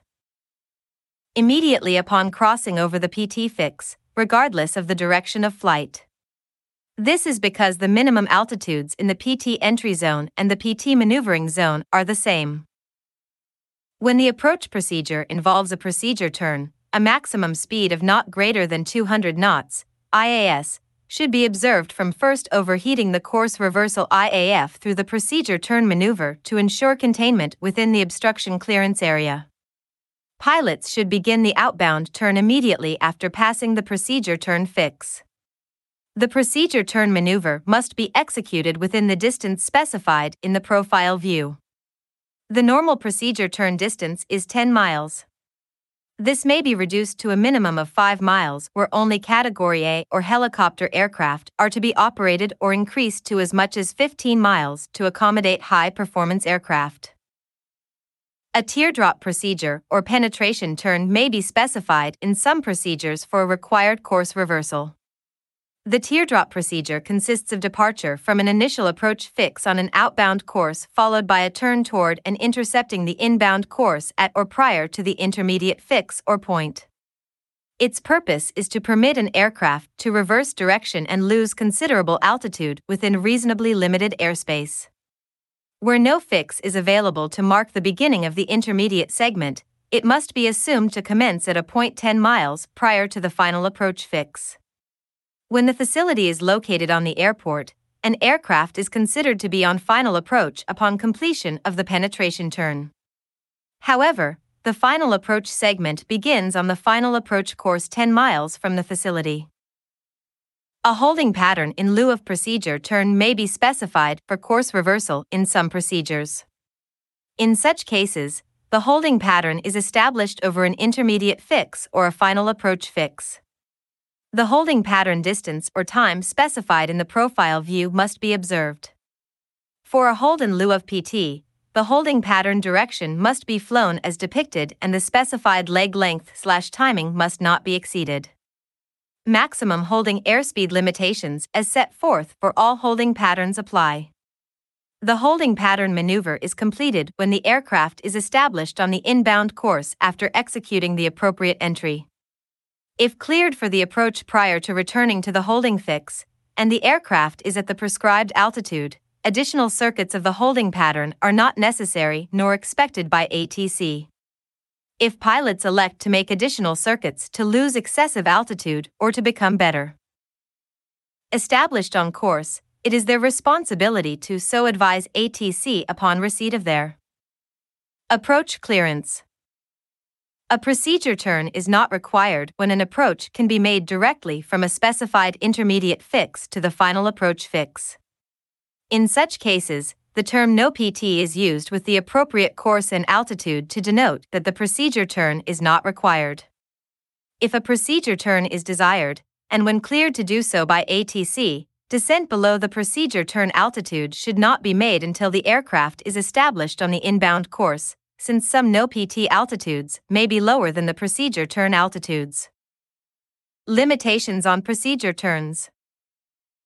In the case of a radar initial approach to a final approach fix or position, or a timed approach from a holding fix, or where the procedure specifies no PT, no pilot may make a procedure turn unless, when final approach clearance is received, the pilot so advises ATC and a clearance is received to execute a procedure turn. When a teardrop procedure turn is depicted and a course reversal is required, this type turn must be executed. When a holding pattern replaces a procedure turn, the holding pattern must be followed, except when radar vectoring is provided or when no PT is shown on the approach course. The recommended entry procedures will ensure the aircraft remains within the holding pattern's protected airspace. As in the procedure turn, the descent from the minimum holding pattern altitude to the final approach fix altitude, when lower, may not commence until the aircraft is established on the inbound course. Where a holding pattern is established in lieu of a procedure turn, the maximum holding pattern airspeeds apply. Reference AIM, paragraph 538J2, holding. The absence of the procedure turn barb in the plan view indicates that a procedure turn is not authorized for that procedure. Timed approaches from a holding fix. Timed approaches may be conducted when the following conditions are met. A control tower is in operation at the airport where the approaches are conducted. Direct communications are maintained between the pilot and the center or approach controller until the pilot is instructed to contact the tower. If more than one missed approach procedure is available, none require a course reversal. If only one missed approach procedure is available, the following conditions are met. Course reversal is not required, and reported ceiling and visibility are equal to or greater than the highest prescribed circling minimums for the IAP. When cleared for the approach, pilots must not execute a procedure turn. 14 CFR Section 91.175 Although the controller will not specifically state that timed approaches are in use, the assigning of a time to depart the final approach fix inbound, non precision approach, or the outer marker or fix used in lieu of the outer marker inbound, precision approach, is indicative that timed approach procedures are being utilized, or in lieu of holding. The controller may use radar vectors to the final approach course to establish a mileage interval between aircraft that will ensure the appropriate time sequence between the final approach fix slash outer marker or fix used in lieu of the outer marker and the airport. Each pilot in an approach sequence will be given advance notice as to the time they should leave the holding point on approach to the airport. When a time to leave the holding point has been received, the pilot should adjust the flight path to leave the fix as closely as possible to the designated time. See Figure 5, 4, 19. Example at 12:03 local time. In the example shown, a pilot holding receives instructions to leave the fix inbound at 12:07. These instructions are received just as the pilot has completed turn at the outbound end of the holding pattern and is proceeding inbound towards the fix.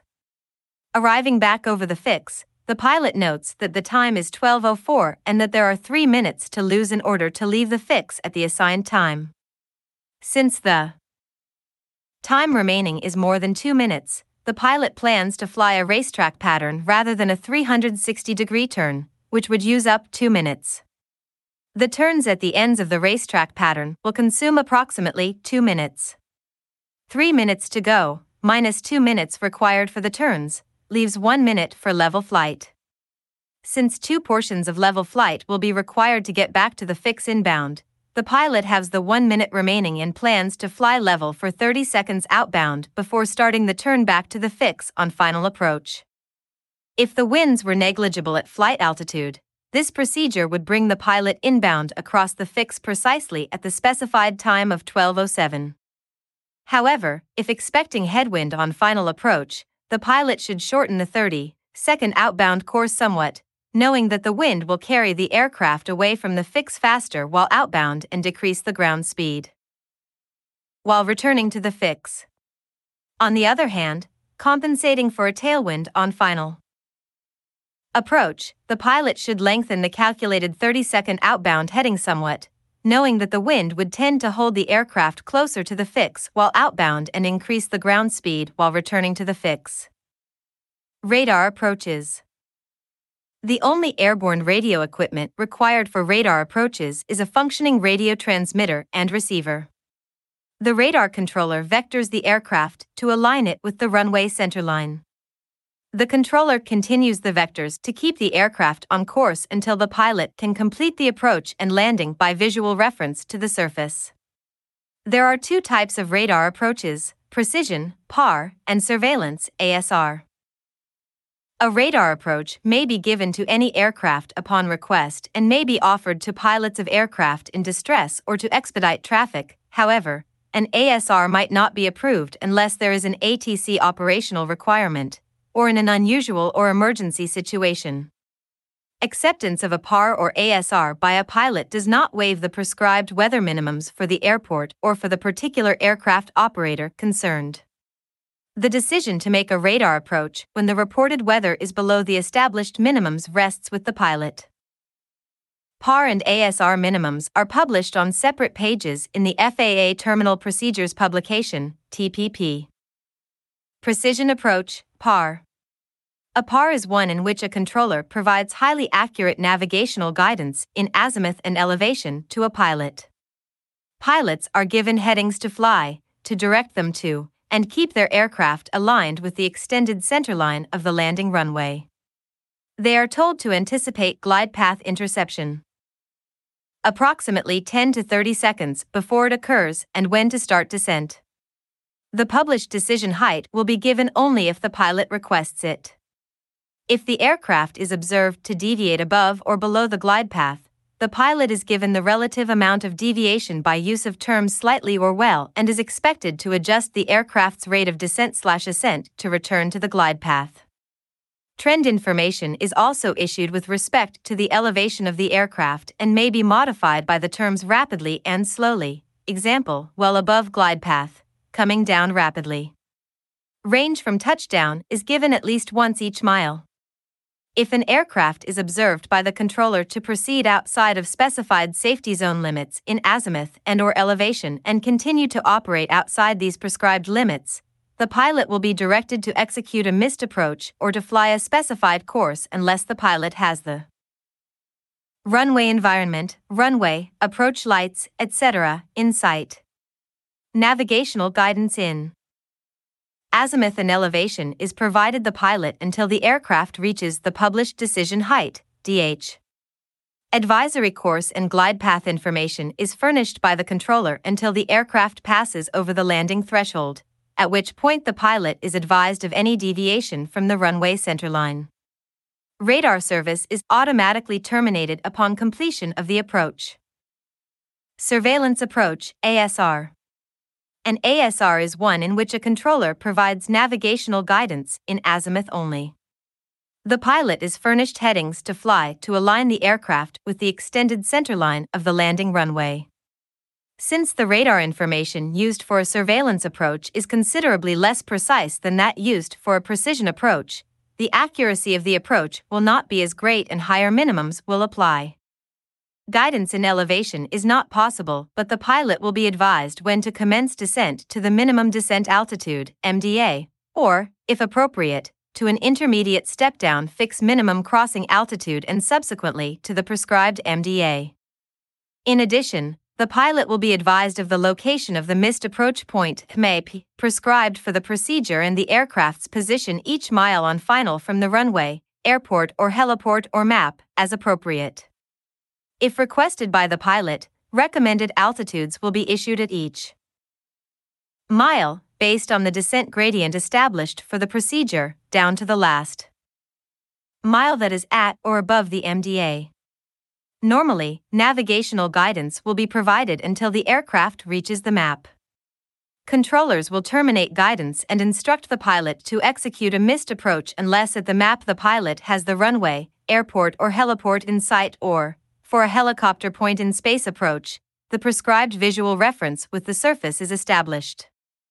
Also, if, at any time during the approach the controller considers that safe guidance for the remainder of the approach cannot be provided, the controller will terminate guidance and instruct the pilot to execute a missed approach. Similarly, guidance termination and missed approach will be effected upon pilot request and, for civil aircraft only, controllers may terminate guidance when the pilot reports the runway, airport slash heliport or visual surface route, point in space approach, in sight or otherwise indicates that continued guidance is not required radar service is automatically terminated at the completion of a radar approach. Note The published MDA for straight in approaches will be issued to the pilot before beginning descent. When a surveillance approach will terminate in a circle to land maneuver, the pilot must furnish the aircraft approach category to the controller. The controller will then provide the pilot with the appropriate MDA. ASR approaches are not available when an ATC facility is using CENRAP. No Gyro approach.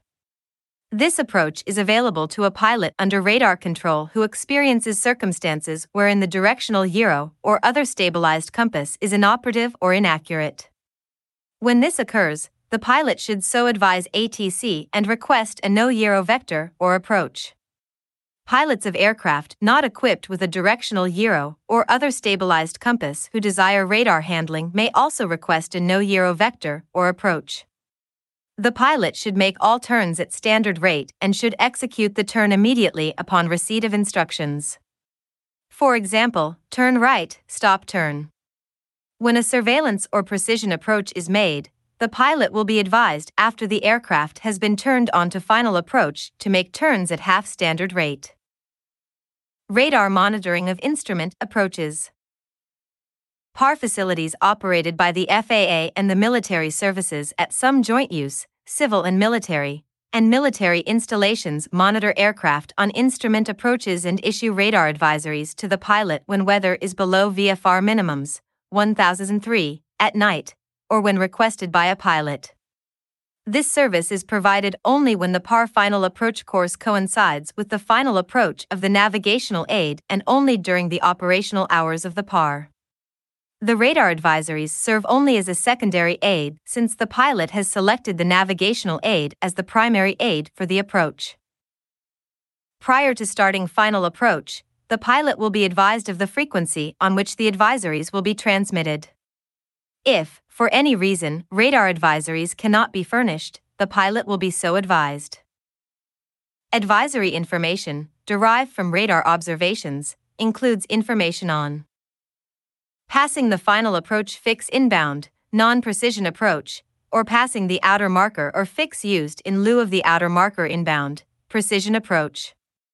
Note at this point, the pilot may be requested to report sighting the approach lights or the runway.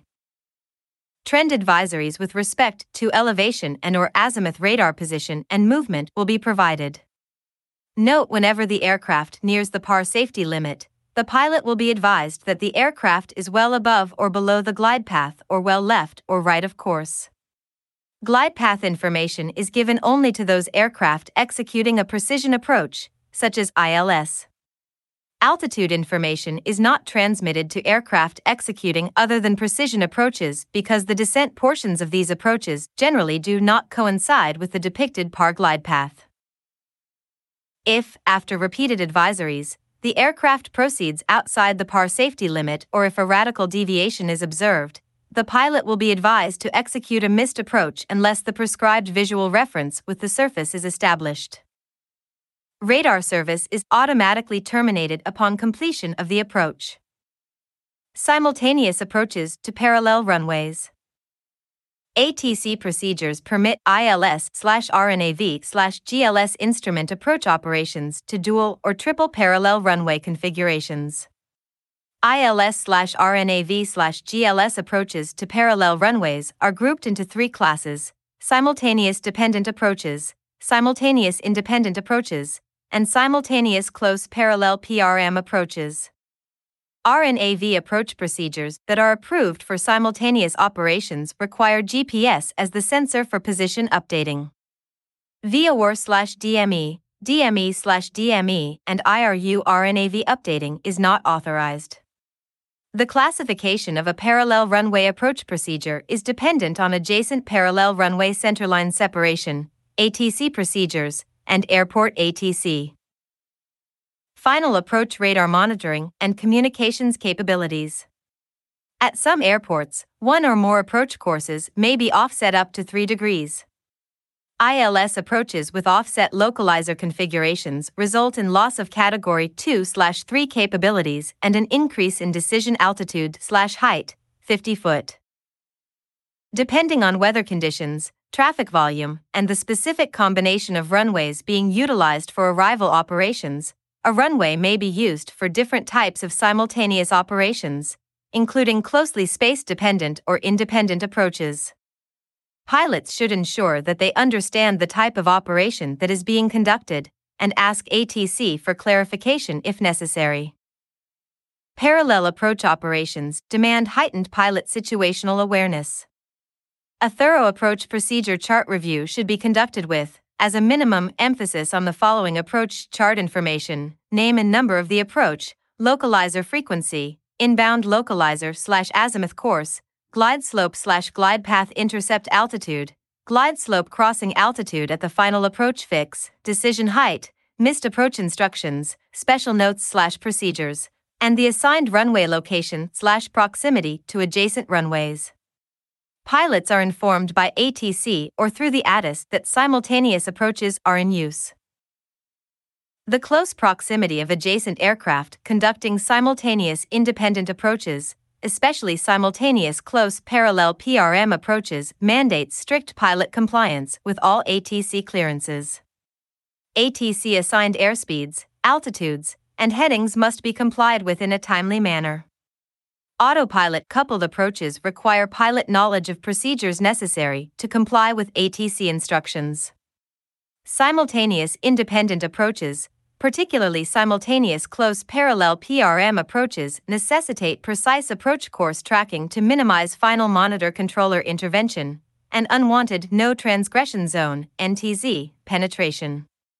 In the unlikely event of a breakout, ATC will not assign altitudes lower than the minimum vectoring altitude. Pilots should notify ATC immediately if there is a degradation of aircraft or navigation systems. Strict radio discipline is mandatory during simultaneous independent and simultaneous close parallel PRM approach operations. This includes an alert listening watch and the avoidance of lengthy, unnecessary radio transmissions. Attention must be given to proper call sign usage to prevent the inadvertent execution of clearances intended for another aircraft. Use of abbreviated call signs must be avoided to preclude confusion of aircraft with similar sounding call signs.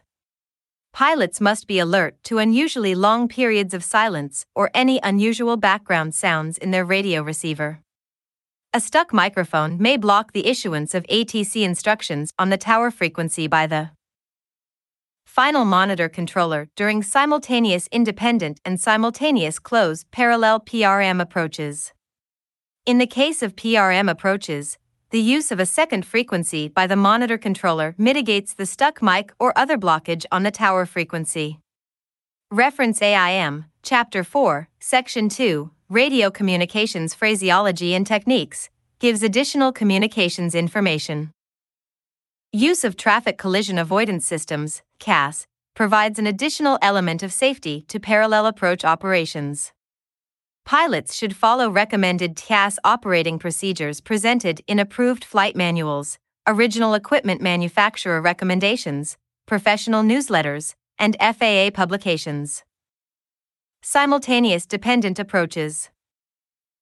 Simultaneous dependent approaches are an ATC procedure permitting approaches to airports having parallel runway centerlines separated by at least 2,500 feet up to 9,000 feet. Integral parts of a total system are ILS or other system providing approach navigation, radar, communications, ATC procedures, and required airborne equipment. RNAV equipment in the aircraft or GLS equipment on the ground and in the aircraft may replace the required airborne and ground based ILS equipment. Although non precision minimums may be published, pilots must only use those procedures specifically authorized by chart note. For example, the chart note LNAVNA during simultaneous operations requires vertical guidance. When given a choice, pilots should always fly a precision approach whenever possible. A simultaneous dependent approach differs from a simultaneous independent approach in that the minimum distance between parallel runway centerlines may be reduced. There is no requirement for radar monitoring or advisories and a staggered separation of aircraft on the adjacent final course is required. A minimum of 1.0 nm radar separation, diagonal, is required between successive aircraft on the adjacent final approach course when runway centerlines are at least 2,500 feet but no more than 3,600 feet apart. A minimum of 1.5 nm radar separation, diagonal, is required between successive aircraft on the adjacent final approach course when runway centerlines are more than 3,600 feet but no more than 8,300 feet apart. When runway centerlines are more than 8,300 feet but no more than 9,000 feet apart, a minimum of 2 nm diagonal radar separation is provided. Aircraft on the same final approach course within 10 nm of the runway end are provided a minimum of 3 nm radar separation reduced to 2.5 nm in certain circumstances. In addition, a minimum of 1,000 feet vertical or a minimum of 3 miles radar separation is provided between aircraft during turn on to the parallel final approach course. Whenever parallel approaches are in use, pilots are informed by ATC or via the ATIS that approaches to both runways are in use. The charted IAP also notes which runways may be used simultaneously. In addition, the radar controller will have the interphone capability of communicating with the tower controller where separation responsibility has not been delegated to the tower. Note ATC will not specifically identify these operations as being dependent when advertised on the ATIS. Example simultaneous ILS runway 19 right and ILS runway 19 left in use. At certain airports, simultaneous dependent approaches are permitted to runways spaced less than 2,500 feet apart. In this case, ATC will provide no less than the minimum authorized diagonal separation with the leader always arriving on the same runway. The trailing aircraft is permitted reduced diagonal separation, instead of the single runway separation normally utilized for runways spaced less than 2,500 feet apart for wake turbulence mitigation reasons. Reduced diagonal spacing is only permitted when certain aircraft wake category pairings exist, typically when the leader is either in the large or small wake turbulence category, and all aircraft must descend on the glide slope from the altitude at which they were cleared for the approach during these operations. When reduced separation is authorized, the IAP briefing strip indicates that simultaneous operations require the use of vertical guidance and that the pilot should maintain last assigned altitude until intercepting the glide slope. No special pilot training is required to participate in these operations. Note either simultaneous dependent approaches with reduced separation or SOIA PRM approaches may be conducted to runways 28R and 28L at KSFO spaced 750 feet apart, depending on weather conditions and traffic volume. Pilots should use caution so as not to confuse these operations. Plan for SOIA procedures only when ATC assigns a PRM approach or the ATIS advertises PRM approaches are in use. KSFO is the only airport where both procedures are presently conducted. Reference AIM, paragraph May 4, 16, simultaneous close parallel PRM approaches and simultaneous offset instrument approaches, SOA. Simultaneous independent ILS slash RNAV slash GLS approaches.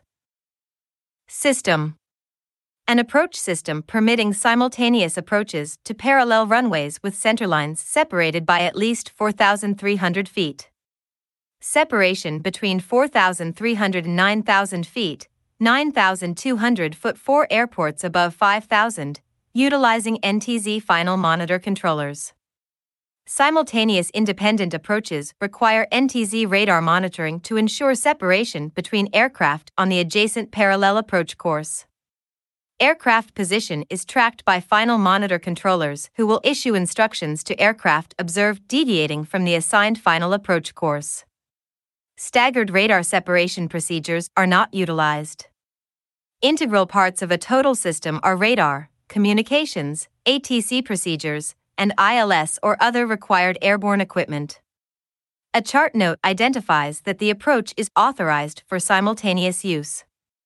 When simultaneous operations are in use, it will be advertised on the ATIS.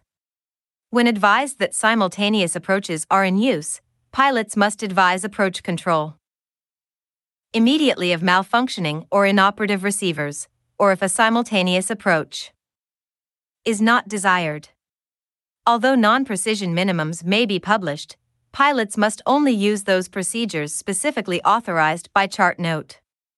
For example, the chart note LNAVNA during simultaneous operations requires vertical guidance.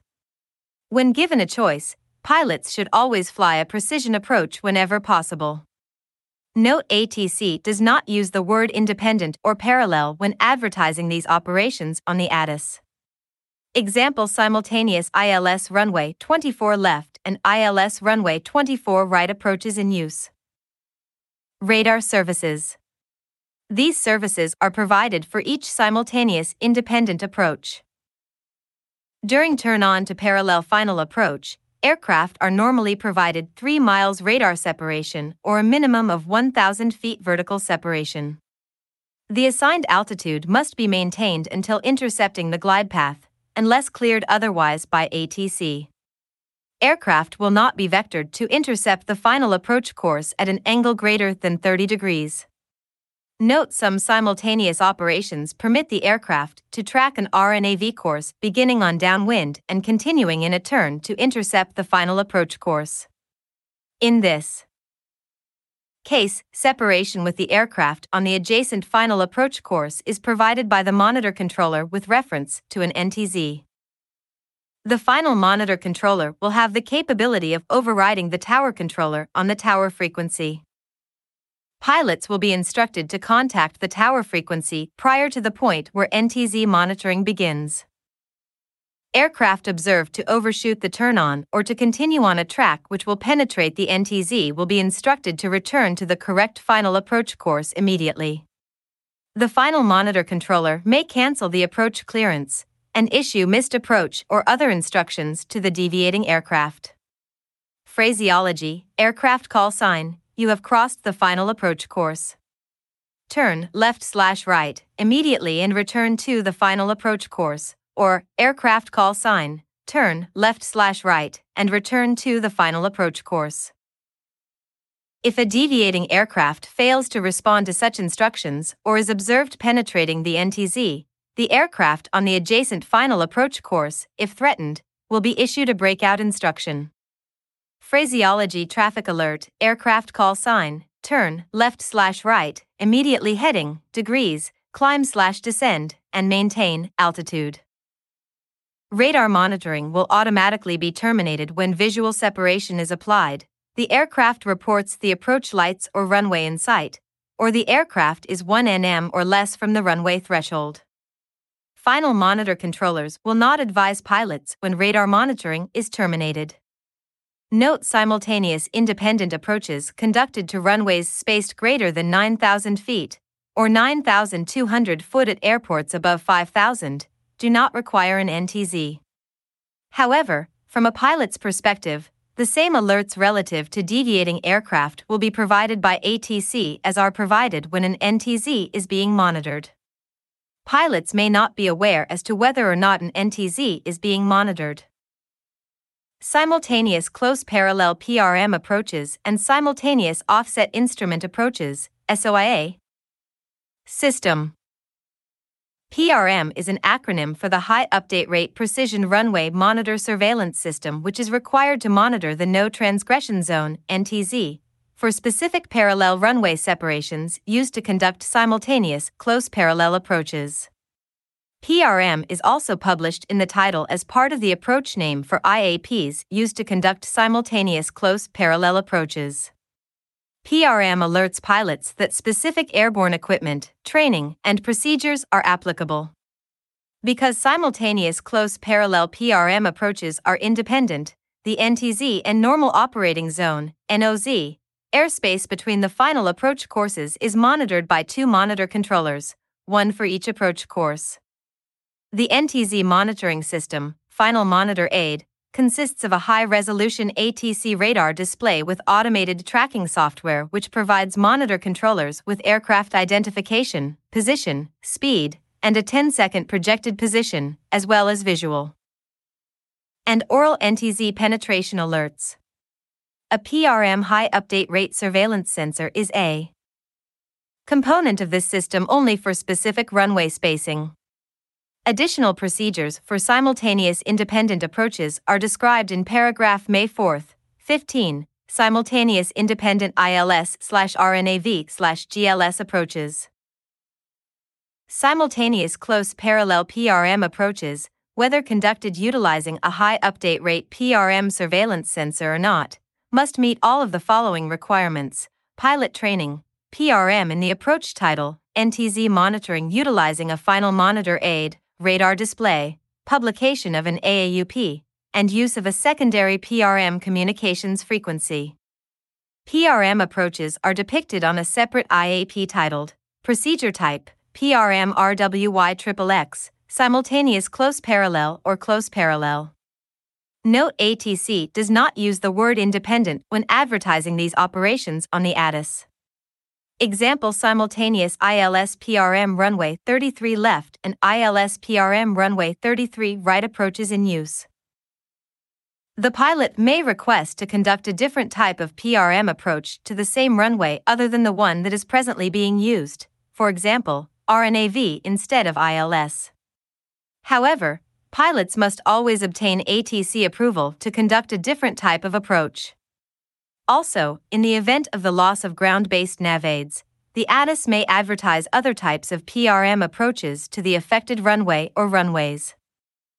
The Attention All Users page, AAUP, will address procedures for conducting PRM approaches.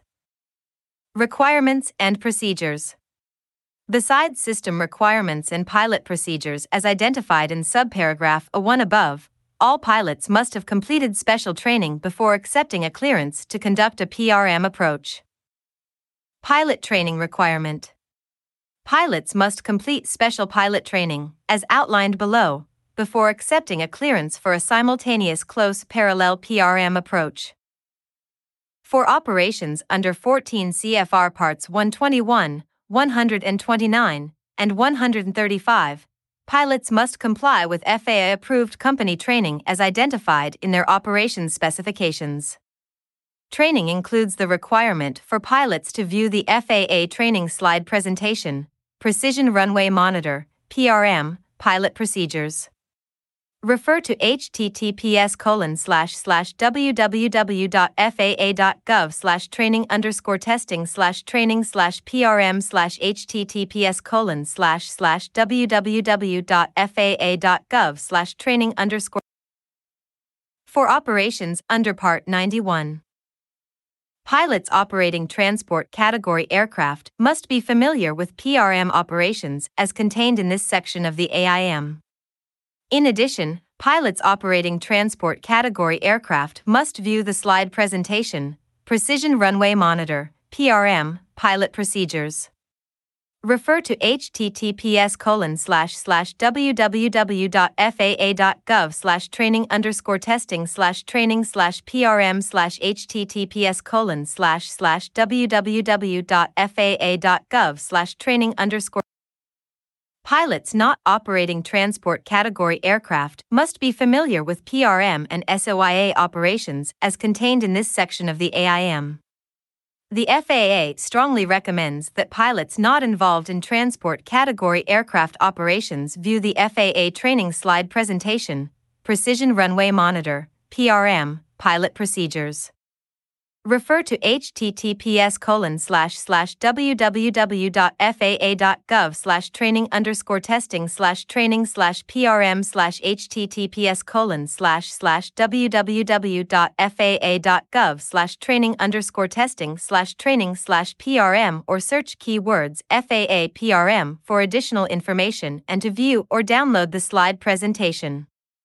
Note depending on weather conditions, traffic volume, and the specific combination of runways being utilized for arrival operations, a runway may be used for different types of simultaneous operations, including closely space dependent or independent approaches. Use PRM procedures only when the ATIS advertises their. Use. For other types of simultaneous approaches, see paragraphs May 4, 14 and May 4, 15. ATC directed breakout. An ATC directed breakout is defined as a vector off the final approach course of a threatened aircraft in response to another aircraft penetrating the NTZ. Dual communications. The aircraft flying the PRM approach must have the capability of enabling the pilot slash S to listen to two communications frequencies simultaneously. To avoid blocked transmissions, each runway will have two frequencies, a primary, and a PRM monitor frequency. The tower controller will transmit on both frequencies. The monitor controller's transmissions, if needed, will override both frequencies. Pilots will only transmit on the tower controller's frequency, but will listen to both frequencies. Select the PRM monitor frequency audio only when instructed by ATC to contact the tower. The volume levels should be set about the same on both radios so that the pilots will be able to hear transmissions on the PRM frequency if the tower is blocked. Site specific procedures take precedence over the general information presented in this paragraph. Refer to the AAUP for applicable procedures at specific airports. Radar services. During turn on to parallel final approach, aircraft will be provided 3 miles radar separation or a minimum of 1,000 feet vertical separation. The assigned altitude must be maintained until intercepting the glide slope slash glide path, unless cleared otherwise by ATC. Aircraft will not be vectored to intercept the final approach course at an angle greater than 30 degrees.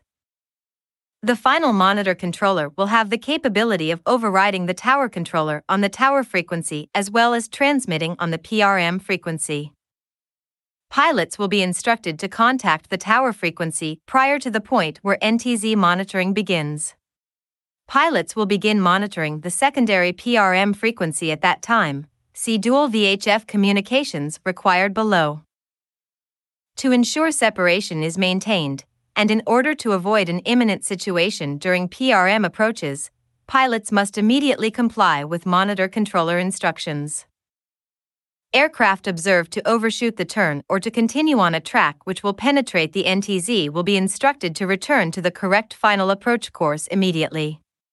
The final monitor controller may cancel the approach clearance and issue missed approach or other instructions to the deviating aircraft. Phraseology Aircraft call sign, you have crossed the final approach course.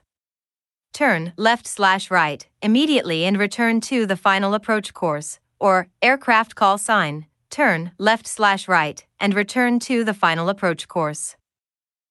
If a deviating aircraft fails to respond to such instructions or is observed penetrating the NTZ, the aircraft on the adjacent final approach course, if threatened, will be issued a breakout instruction. Phraseology Traffic Alert, Aircraft Call Sign, Turn, left slash right, immediately heading, degrees, climb slash descend, and maintain, altitude. Radar monitoring will automatically be terminated when visual separation is applied, or the aircraft reports the approach lights or runway in sight or within 1 nm of the runway threshold. Final monitor controllers will not advise pilots when radar monitoring is terminated. Attention all users page AAUP. At airports that conduct PRM operations, the AAUP informs pilots under the general section of information relative to all the PRM approaches published at a specific airport and this section must be briefed in its entirety. Under the runway specific section, only items relative to the runway to be used for landing need be briefed. See Figure 5, 4, 24. A single AAUP is utilized for multiple PRM approach charts at the same airport, which are listed on the AAUP. The requirement for informing ATC if the pilot is unable to accept a PRM clearance is also presented. The general section of AAUP addresses the following Review of the procedure for executing a climbing or descending breakout. Breakout phraseology beginning with the words traffic alert. Descending on the glide slope slash glide path meets all crossing restrictions. Briefing the PRM approach also satisfies the non PRM approach briefing of the same type of approach to the same runway, and Description of the Dual Communications Procedure The runway specific section of the AAUP addresses those issues which only apply to certain runway ends that utilize PRM approaches. There may be no runway specific procedures, a single item applicable to only one runway end, or multiple items for a single or multiple runway end slash S. Examples of SOIA runway specific procedures are as follows. Simultaneous Offset Instrument Approach, SOIA. SOIA is a procedure used to conduct simultaneous approaches to runways spaced less than 3,000 feet, but at least 750 feet apart. The SOIA procedure utilizes a straight in PRM approach to one runway and a PRM offset approach with glide slope slash glide path to the adjacent runway. In SOIA operations, aircraft are paired, with the aircraft conducting the straight in PRM approach always positioned slightly ahead of the aircraft conducting the offset PRM approach. The straight-in PRM approach plates used in SOIA operations are identical to other straight-in PRM approach plates, with an additional note, which provides the separation between the two runways used for simultaneous SOIA approaches. The offset PRM approach plate displays the required notations for closely spaced approaches as well as depicts the visual segment of the approach.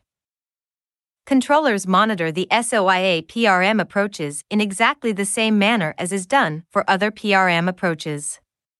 The procedures and system requirements for SOIA PRM approaches are identical with those used for simultaneous close parallel PRM approaches until near the offset PRM approach missed approach point, MAP, where visual acquisition of the straight-in aircraft by the aircraft conducting the offset PRM approach occurs.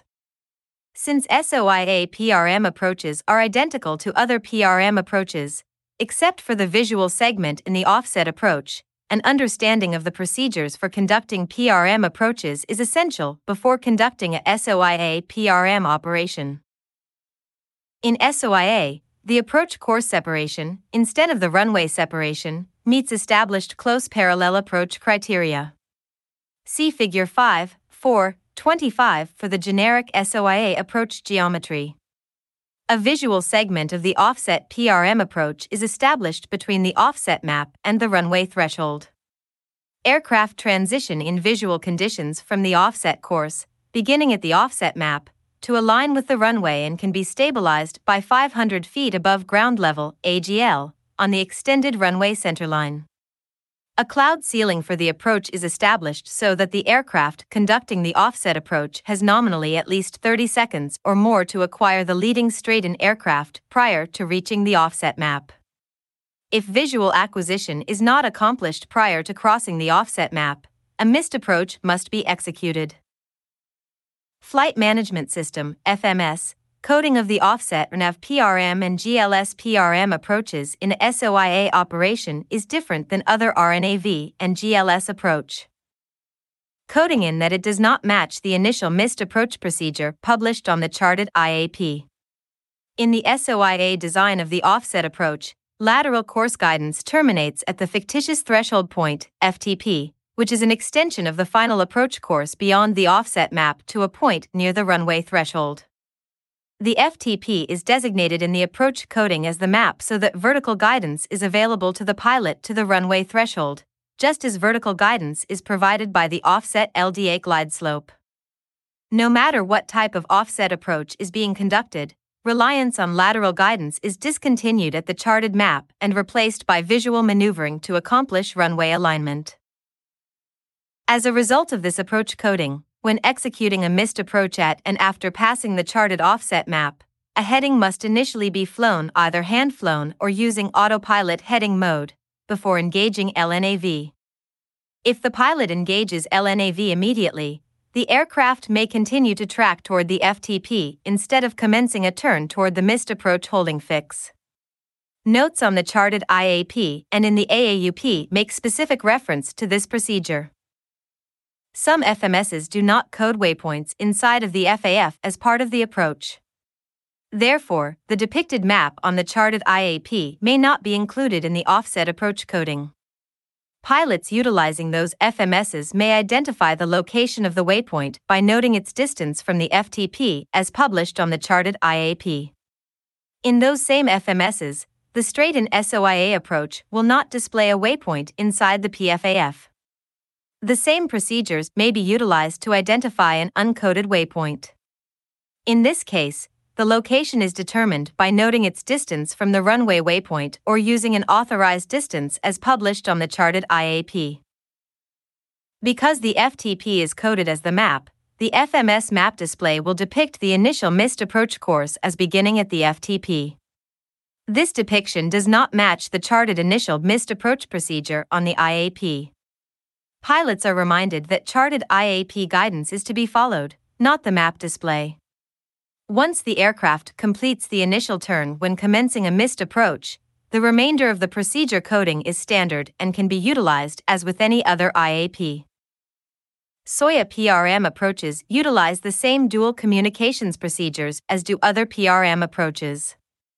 Note at KSFO, pilots conducting SOIA operations select the monitor frequency audio when communicating with the final radar controller, not the tower controller as is customary.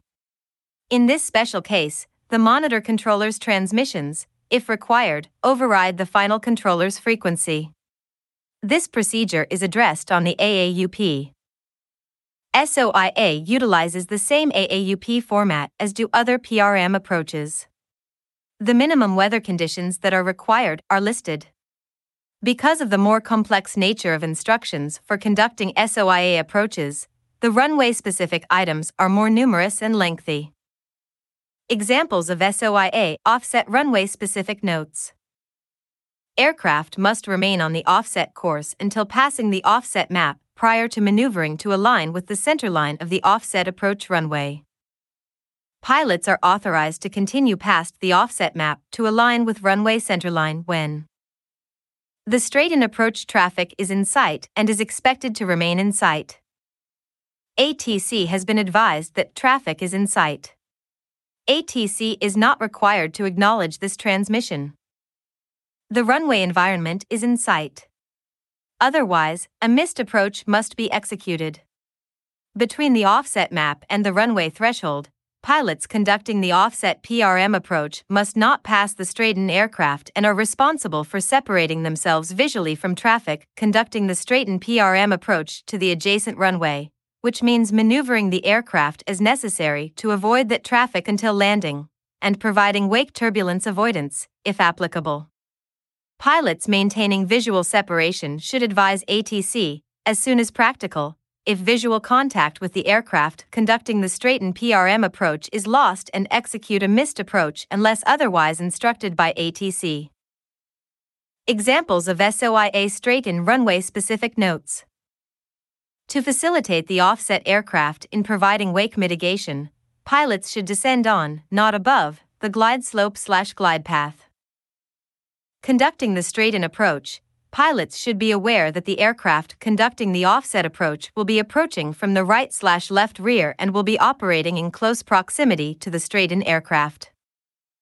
Recap The following are differences between widely spaced simultaneous approaches, at least 4,300 feet between the runway centerlines, and simultaneous PRM close parallel approaches which are of importance to the pilot. Runway spacing Prior to PRM simultaneous close parallel approaches, most ATC directed breakouts were the result of two aircraft in trail on the same final approach course getting too close together. Two aircraft going in the same direction did not mandate quick reaction times. With PRM closely spaced approaches, two aircraft could be alongside each other, navigating on courses that are separated by less than 4,300 feet and as close as 3,000 feet. In the unlikely event that an aircraft blunders off its course and makes a worst case turn of 30 degrees toward the adjacent final approach course, closing speeds of 135 feet per second could occur that constitute the need for quick reaction. A blunder has to be recognized by the monitor controller, and breakout instructions issued to the endangered aircraft. The pilot will not have any warning that a breakout is imminent because the blundering aircraft will be on another frequency. It is important that, when a pilot receives breakout instructions, the assumption is made that a blundering aircraft is about to or has penetrated the NTZ and is heading toward his her approach course. The pilot must initiate a breakout as soon as safety allows. While conducting PRM approaches, pilots must maintain an increased sense of awareness in order to immediately react to an ATC, breakout, instruction and maneuver as instructed by ATC, away from a blundering aircraft. Communications Dual VHF communications procedures should be carefully followed.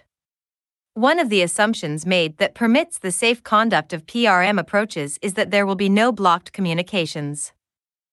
Hand flown breakouts. The use of the autopilot is encouraged while flying a PRM approach, but the autopilot must be disengaged in the rare event that a breakout is issued. Simulation studies of breakouts have shown that a hand-flown breakout can be initiated consistently faster than a breakout performed using the autopilot. TCAS The ATC breakout instruction is the primary means of conflict resolution. TCAS, if installed, provides another form of conflict resolution in the unlikely event other separation standards would fail. TCAS is not required to conduct a closely spaced approach. The TCAS provides only vertical resolution of aircraft conflicts, while the ATC breakout instruction provides both vertical and horizontal guidance for conflict resolutions. Pilots should always immediately follow the TCAS Resolution Advisory, RA, whenever it is received. Should a TCAS RA be received before, during, or after an ATC breakout instruction is issued, the pilot should follow the RA, even if it conflicts with the climb slash descent portion of the breakout maneuver. If following an RA requires deviating from an ATC clearance, the pilot must advise ATC as soon as practical. While following an RA, it is extremely important that the pilot also comply with the turn portion of the ATC breakout instruction unless the pilot determines safety to be factor. Adhering to these procedures assures the pilot that acceptable breakout separation margins will always be provided, even in the face of a normal procedural or system failure. Simultaneous converging instrument approaches. ATC may conduct instrument approaches simultaneously to converging runways, i.e., runways having an included angle from 15 to 100 degrees, at airports where a program has been specifically approved to do so. The basic concept requires that dedicated, separate standard instrument approach procedures be developed for each converging runway included. These approaches can be identified by the letter V in the title, for example, ILSV RWY 17, converging. Missed approach points must be at least 3 miles apart and missed. Approach procedures ensure that missed approach protected airspace does not overlap. Other requirements are radar availability, non intersecting final approach courses, precision approach capability for each runway, and, if runways intersect, controllers must be able to apply visual separation as well as intersecting runway separation criteria. Intersecting runways also require minimums of at least 700 foot ceilings and 2 miles visibility. Straight-in approaches and landings must be made. Whenever simultaneous converging approaches are in use, aircraft will be informed by the controller as soon as feasible after initial contact or via ATIS. Additionally, the radar controller will have direct communications capability with the tower controller where separation responsibility has not been delegated to the tower. RNPAR Authorization Required Instrument Procedures RNPAR procedures require authorization analogous to the special authorization required for Category 2 or 3 ILS procedures. All operators require specific authorization from the FAA to fly any RNPAR approach or departure procedure. The FAA issues RNPAR authorization via Operations Specification, OPSPEC, Management Specification, MSPEC, or Letter of Authorization, LOA. There are no exceptions. Operators can find comprehensive information on RNPAR aircraft eligibility, operating procedures, and training requirements in AC 90 to 101, approval guidance for RNP procedures with AR. Unique characteristics of RNPAR operations approach title. The FAA titles all RNPAR instrument approach procedures, IAP, as RNAV, RNP, RWYXX. Internationally, operators may find RNPAR IAPs titled RNP RWYXX AR. All RNPAR procedures will clearly state authorization required on the procedure chart. RNP value RNPAR procedures are characterized by use of a lateral obstacle evaluation area, OEA, equal to 2 times the RNP value, 2x RNP, in nautical miles. No secondary lateral OEA or additional buffers are used. RNPAR procedures require a minimum lateral accuracy value of RNP 0.30. Each published line of minima in an RNPAR procedure has an associated RNP value that defines the procedure's lateral performance requirement in the final approach segment. Each approved RNPAR operator's FAA issued authorization will identify a minimum authorized RNP approach value. This value may vary depending on aircraft configuration or operational procedures, example use of flight director or autopilot. Radius to fix, RF, legs. Many RNPAR IFPs contain RF legs. Aircraft eligibility for RF legs is required in any authorization for RNPAR operations. Missed approach RNP value less than 1.00 nm. Some RNPAR IFPs require an RNP lateral accuracy value of less than 1.00 nm in the missed approach segment. The operator's FAA issued RNPAR authorization will specify whether the operator may fly a missed approach procedure requiring a lateral accuracy value less than 1.00 nm. AC 90 to 101 identifies specific operating procedures and training requirements applicable to this aspect of RNPAR procedures. Non standard speeds or climb gradients. RNPAR approaches may require non-standard approach speeds and or missed approach climb gradients. RNPAR approach charts will reflect any non standard requirements, and pilots must confirm they can meet those requirements before commencing the approach. RNPAR Departure Procedures RNPAR DP RNPAR approach authorization is a mandatory prerequisite for an operator to be eligible to perform RNPAR DPs. RNPAR DPs can utilize a minimum RNP value of RNP 0.30 may include higher than standard climb gradients, and may include RF turns. Close in RF turns associated with RNPAR DPs may begin as soon as the departure end of the runway, DR. For specific eligibility guidance, operators should refer to AC 90 to 101. Sidestep maneuver. ATC may authorize a standard instrument approach procedure which serves either one of parallel runways that are separated by 1,200 feet or less, followed by a straight in landing on the adjacent runway. Aircraft that will execute a sidestep maneuver will be cleared for a specified approach procedure and landing on the adjacent parallel runway. Example Cleared ILS runway 7 left approach, sidestep to runway 7 right pilots are expected to commence the sidestep maneuver as soon as possible after the runway or runway environment is in sight. Compliance with minimum altitudes associated with step down fixes is expected even after the sidestep maneuver is initiated. Note sidestep minima are flown to a minimum descent altitude, MDA, regardless of the approach authorized landing minimums to the adjacent runway will be based on non precision criteria and therefore higher than the precision minimums to the primary runway, but will normally be lower than the published circling minimums. Approach and landing minimums. Landing minimums. The rules applicable to landing minimums are contained in 14 CFR Section 91.175. TBL 541 may be used to convert RVR to ground or flight visibility. For converting RVR values that fall between listed values, use the next higher RVR value. Do not interpolate. For example, when converting 1800 RVR, use 2400 RVR with the resultant visibility of 1/2 mile. Obstacle clearance. Final approach obstacle clearance is provided from the start of the final segment to the runway or missed approach point, whichever occurs last. Sidestep obstacle protection is provided by increasing the width of the final approach obstacle clearance area. Circling approach protected areas are defined by the tangential connection of arcs drawn from each runway end. See Figure 5, 4, 27.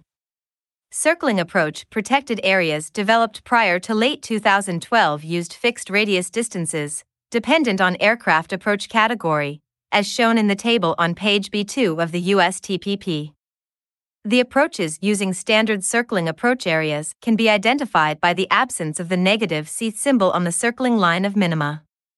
Circling approach protected areas developed after late 2012 use the radius distance shown in the table on page B2 of the USTPP, dependent on aircraft approach category, and the altitude of the circling MDA, which accounts for true airspeed increase with altitude. The approaches using expanded circling approach areas can be identified by the presence of the negative C symbol on the circling line of minima. See Figure 5, 4, 28. Because of obstacles near the airport, a portion of the circling area may be restricted by a procedural note, for example, circling NAE of RWY 17 to 35. Obstacle clearance is provided at the published minimums, MDA, for the pilot who makes a straight in approach, sidesteps, or circles. Once below the MDA, the pilot must see and avoid obstacles. Executing the missed approach after starting to maneuver usually places the aircraft beyond the map. The aircraft is clear of obstacles when at or above the MDA while inside the circling area, but simply joining the missed approach ground track from the circling maneuver may not provide vertical obstacle clearance once the aircraft exits the circling area. Additional climb inside the circling area may be required before joining the missed approach track. See paragraph May 4, 21, missed approach, for additional considerations when starting a missed approach at other than the map. Precision Obstacle Free Zone, POFZ. A volume of airspace above an area beginning at the runway threshold, at the threshold elevation, and centered on the extended runway centerline. The POFZ is 200 feet, 60 meters long and 800 feet, 240 meters wide. The POFZ must be clear when an aircraft on a vertically guided final approach is within 2 nautical miles of the runway threshold and the official weather observation is a ceiling below 250 feet or visibility less than 3/4 statute mile (SM) or runway visual range below 4000 feet. If the POFZ is not clear, the minimum authorized height above touchdown (HAT) and visibility is 250 feet and 3/4 SM. The POFZ is considered clear even if the wing of the aircraft holding on a taxiway waiting for runway clearance penetrates the POFZ. However, neither the fuselage nor the tail may infringe on the POFZ. The POFZ is applicable at all runway ends including displaced thresholds. Straight-in minimums are shown on the IAP when the final approach course is within 30 degrees of the runway alignment and a normal descent can be made from the IFR altitude shown on the IAP to the runway surface. When either the normal rate of descent or the runway alignment factor of 30 degrees is exceeded, a straight-in minimum is not published and a circling minimum applies. The fact that a straight-in minimum is not published does not preclude pilots from landing straight-in if they have the active runway in sight and have sufficient time to make a normal approach for landing. Under such conditions and when ATC has cleared them for landing on that runway, pilots are not expected to circle even though only circling minimums are published. If they desire to circle, they should advise ATC. Sidestep maneuver minimums. Landing minimums for a sidestep maneuver to the adjacent runway will normally be higher than the minimums to the primary runway. Published approach minimums. Approach minimums are published for different aircraft categories and consist of a minimum altitude, DA, DH, MDA, and required visibility. These minimums are determined by applying the appropriate TERPS criteria. When a fix is incorporated in a non precision final segment, two sets of minimums may be published one for the pilot that is able to identify the fix, and a second for the pilot that cannot. Two sets of minimums may also be published when a second altimeter source is used in the procedure. When a non precision procedure incorporates both a step down fix in the final segment and a second altimeter source, two sets of minimums are published to account for the step down fix and a note addresses minimums for the second altimeter source. Circling minimums. In some busy terminal areas, ATC may not allow circling and circling minimums will not be published. Published circling minimums provide obstacle clearance when pilots remain within the appropriate area of protection. Pilots should remain at or above the circling altitude until the aircraft is continuously in a position from which a descent to a landing on the intended runway can be made at a normal rate of descent using normal maneuvers. Circling may require maneuvers at low altitude, at low airspeed, and in marginal weather conditions. Pilots must use sound judgment, have an in depth knowledge of their capabilities, and fully understand the aircraft performance to determine the exact circling maneuver since weather, unique airport design, and the aircraft position, altitude, and airspeed must all be considered. The following basic rules apply. Maneuver the shortest path to the base or downwind leg as appropriate, considering existing weather conditions. There is no restriction from passing over the airport or other runways. It should be recognized that circling maneuvers may be made while VFR or other flying is in progress at the airport. Standard left turns or specific instruction from the controller for maneuvering must be considered when circling to land. At airports without a control tower, it may be desirable to fly over the airport to observe wind and turn indicators and other traffic which may be on the runway or flying in the vicinity of the airport. Reference AC 90 66A recommended standards traffic patterns for aeronautical operations at airports without operating control towers. The missed approach point MAP varies depending upon the approach flown. For vertically guided approaches, the map is at the decision altitude slash decision height. Non vertically guided and circling procedures share the same map, and the pilot determines this map by timing from the final approach fix, by a fix, a nav aid, or a waypoint. Circling from a GLS, an ILS without a localizer line of minima, or an RNAV, GPS, approach without an LNAV line of minima is prohibited. Instrument approach at a military field. When instrument approaches are conducted by civil aircraft at military airports, they must be conducted in accordance with the procedures and minimums approved by the military agency having jurisdiction over the airport. Missed approach. When a landing cannot be accomplished, advise ATC and, upon reaching the missed approach point defined on the approach procedure chart, the pilot must comply with the missed approach instructions for the procedure being used or with an alternate missed approach procedure specified by ATC. Obstacle protection for missed approach is predicated on the missed approach being initiated at the decision altitude slash decision height, DA slash DH, or at the missed approach point and not lower than minimum descent altitude, MDA. A climb gradient of at least 200 feet per nautical mile is required, except for copter approaches, where a climb of at least 400 feet per nautical mile is required, unless a higher climb gradient is published in the notes section of the approach procedure chart. When higher than standard climb gradients are specified, the end point of the non-standard climb will be specified at either an altitude or a fix. Pilots must pre-plan to ensure that the aircraft can meet the climb gradient, expressed in feet per nautical mile, required by the procedure in the event of a missed approach, and be aware that flying at a higher than anticipated ground speed increases the climb rate requirement, feet per minute.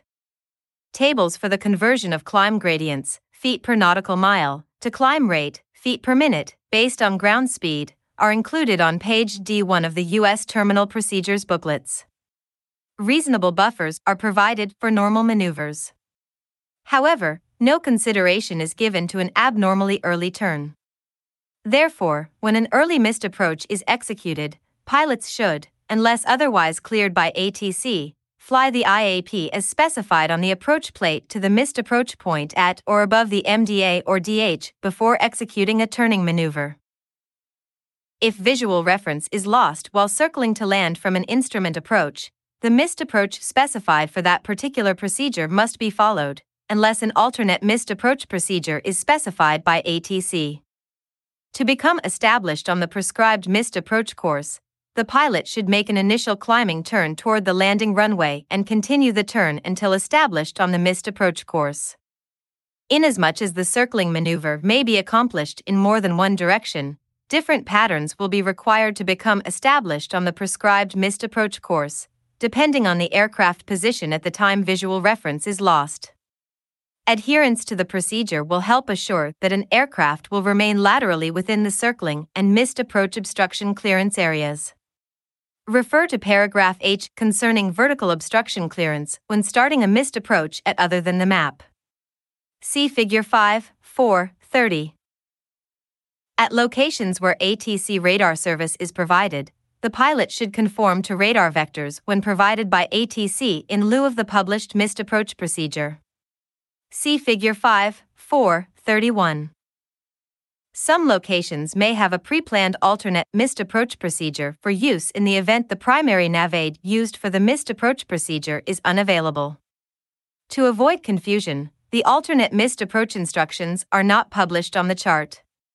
However, the alternate missed approach holding pattern will be depicted on the instrument approach chart for pilot situational awareness and to assist ATC by not having to issue detailed holding instructions. The alternate missed approach may be based on navaids not used in the approach procedure or the primary missed approach. When the alternate missed approach procedure is implemented by NOTAM, it becomes a mandatory part of the procedure. The NOTAM will specify both the textual instructions and any additional equipment requirements necessary to complete the procedure.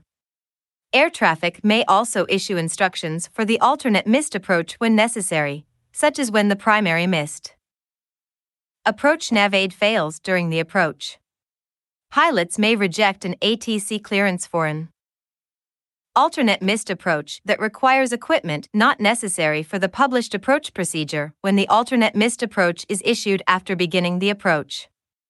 However, when the alternate missed approach is issued prior to beginning the approach, the pilot must either accept the entire procedure, including the alternate missed approach, request a different approach procedure, or coordinate with ATC for alternative action to be taken, i.e., proceed to an alternate airport, etc. When approach has been missed, request clearance for specific action, i.e., to alternative airport, another approach, etc. Pilots must ensure that they have climbed to a safe altitude prior to proceeding off the published missed approach, especially in non radar environments. Abandoning the missed approach prior to reaching the published altitude may not provide adequate terrain clearance. Additional climb may be required after reaching the holding pattern before proceeding back to the IAF or to an alternate. A clearance for an instrument approach procedure includes a clearance to fly the published missed approach procedure, unless otherwise instructed by ATC. The published missed approach procedure provides obstacle clearance only when the missed approach is conducted on the missed approach segment from or above the missed approach point, and assumes a climb rate of 200 feet per nm or higher, as published. If the aircraft initiates a missed approach at a point other than the missed approach point, see paragraph 5 4 5b, from below MDA or DA, H, or on a circling approach, obstacle clearance is not necessarily provided by following the published missed approach procedure, nor is separation assured from other air traffic in the vicinity. In the event a balked, rejected, landing occurs at a position other than the published missed approach point, the pilot should contact ATC as soon as possible to obtain an amended clearance. If unable to contact ATC for any reason, the pilot should attempt to re intercept a published segment of the missed approach and comply with route and altitude instructions. If unable to contact ATC, and in the pilot's judgment it is no longer appropriate to fly the published missed approach procedure, then consider either maintaining visual conditions if practicable and reattempt a landing, or a circle climb over the airport. Should a missed approach become necessary when operating to an airport that is not served by an operating control tower, continuous contact with an air traffic facility may not be possible. In this case, the pilot should execute the appropriate go around slash missed approach procedure without delay and contact ATC. When able to do so, prior to initiating an instrument approach procedure, the pilot should assess the actions to be taken in the event of a balked, rejected, landing. Beyond the missed approach point or below the MDA or DA, H, considering the anticipated weather conditions and available aircraft performance.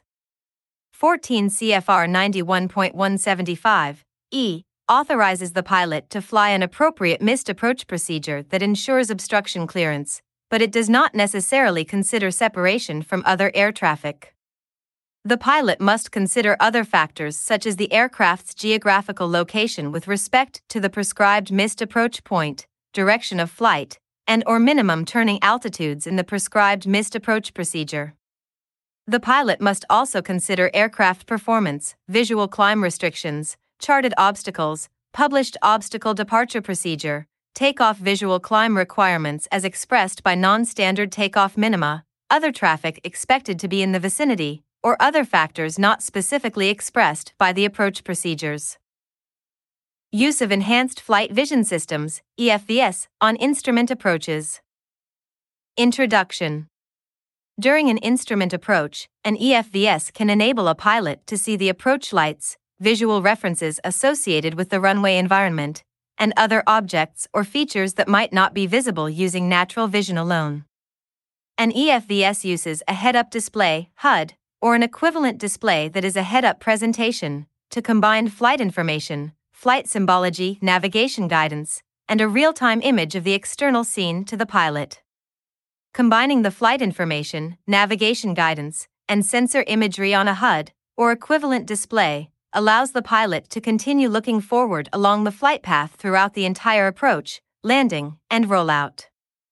An EFVS operation is an operation in which visibility conditions require an EFVS to be used in lieu of natural vision to perform an approach or landing, determine enhanced flight visibility, identify required visual references, or conduct a rollout. There are two types of EFVS operations. EFVS operations to touchdown and rollout. EFVS operations to 100 feet above the touchdown zone elevation, TDZE. EFVS operations to touchdown and rollout. An EFVS operation to touchdown and rollout is an operation in which the pilot uses the enhanced vision imagery provided by an EFVS in lieu of natural vision to descend below DA or DH to touchdown and rollout. See Figure 5, 4, 32. These operations may be conducted only on Standard Instrument Approach Procedures, SIAP, or special IAPs that have a DA or DH, for example, precision or APV approach. An EFVS operation to touchdown and rollout may not be conducted on an approach that has circling minimums.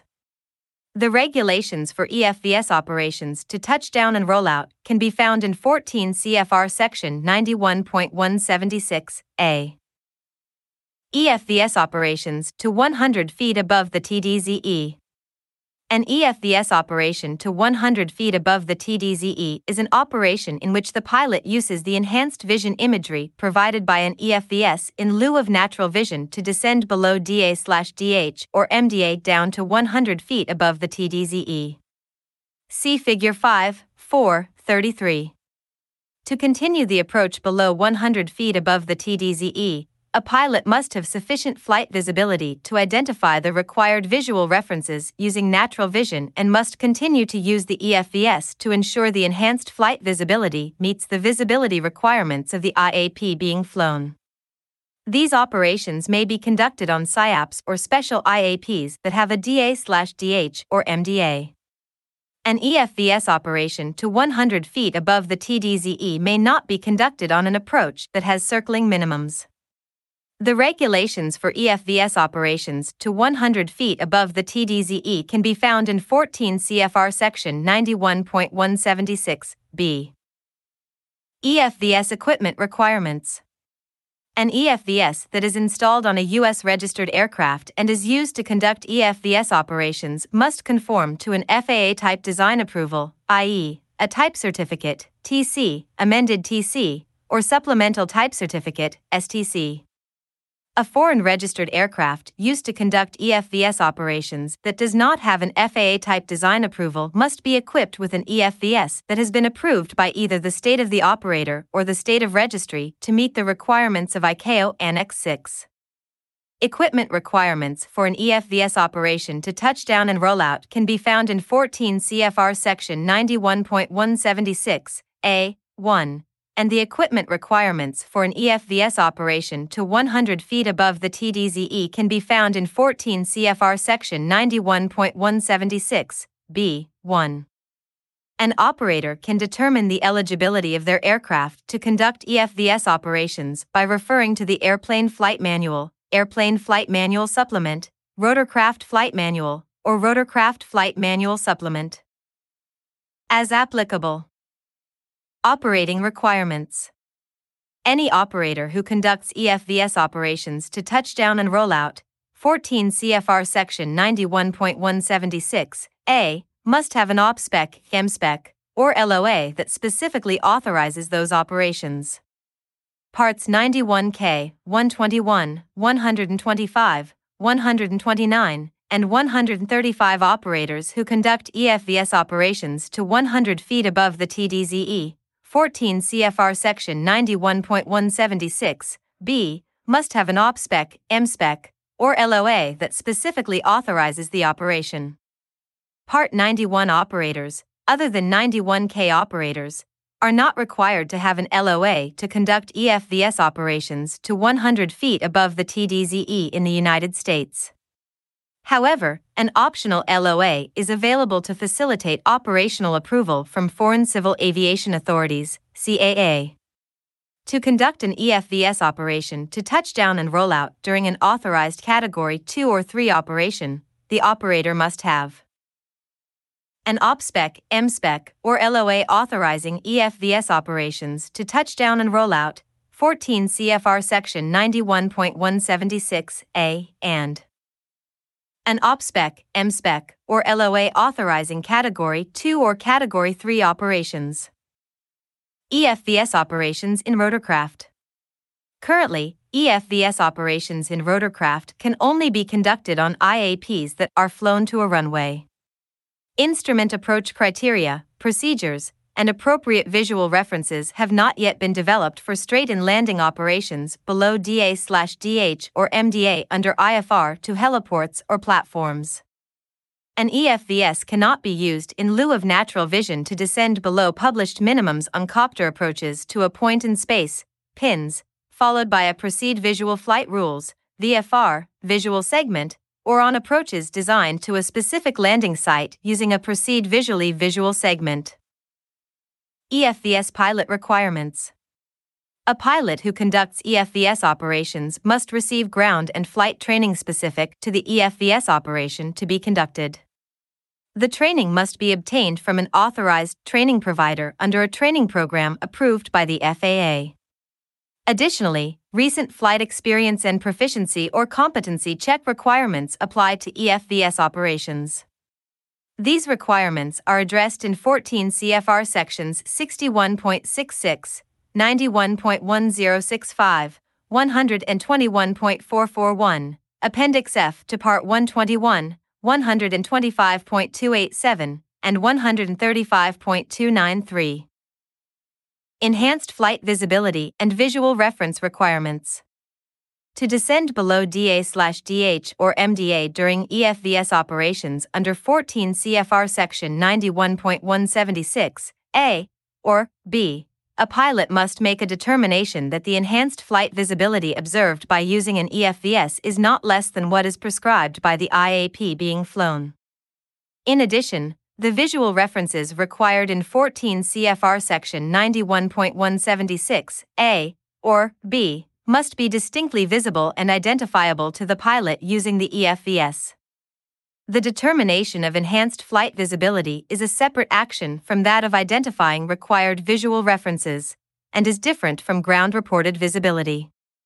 Even though the reported visibility or the visibility observed using natural vision may be less, as long as the EFVS provides the required enhanced flight visibility and a pilot meets all of the other requirements, the pilot can continue descending below DA/DH or MDA using the EFVS. Suitable enhanced flight. Visibility is necessary to ensure the aircraft is in a position to continue the approach and land. It is important to understand that using an EFVS does not result in obtaining lower minima with respect to the visibility or the DA/DH or MDA specified in the IAP. An EFVS simply provides another means of operating in the visual segment of an IAP. The DA/DH or MDA and the visibility value specified in the IAP to be flown do not change.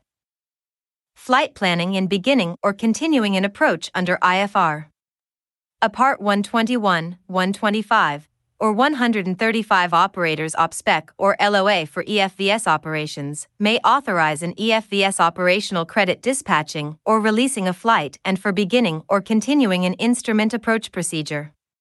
When a pilot reaches DA/DH or MDA, the pilot conducts the EFVS operation in accordance with 14 CFR section 91.176 A or B and their authorization to conduct EFVS operations. Missed approach considerations. In order to conduct an EFVS operation, the EFVS must be operable. In the event of a failure of any required component of an EFVS at any point in the approach to touchdown, a missed approach is required. However, this provision does not preclude a pilot's authority to continue an approach if continuation of an approach is considered by the pilot to be a safer course of action. Light emitting diode, LED, airport lighting impact on EFVS operations. Incandescent lamps are being replaced with LEDs at some airports in threshold lights, taxiway edge lights, taxiway centerline lights, low intensity runway edge lights, wind cone lights, beacons, and some obstruction lighting. Additionally, there are plans to replace incandescent lamps with LEDs in approach lighting systems. Pilots should be aware that LED lights cannot be sensed by infrared based EFVSs. Further, the FAA does not currently collect or disseminate information about where LED lighting is installed. Other vision systems. Unlike an EFVS that meets the equipment requirements of 14 CFR Section 91.176, a synthetic vision system, SVS, or synthetic vision guidance system, SVGS, does not provide a real time sensor image of the outside scene and also does not meet the equipment requirements for EFVS operations. A pilot cannot use a synthetic vision image on a head up or a head down display in lieu of natural vision to descend below DA/DH or MDA. An EFVS can, however, be integrated with an SVS, also known as a combined vision system, CVS. A CVS can be used to conduct EFVS operations if all of the requirements for an EFVS are satisfied and the SVS image does not interfere with the pilot's ability to see the external scene, to identify the required visual references, or to see the sensor image.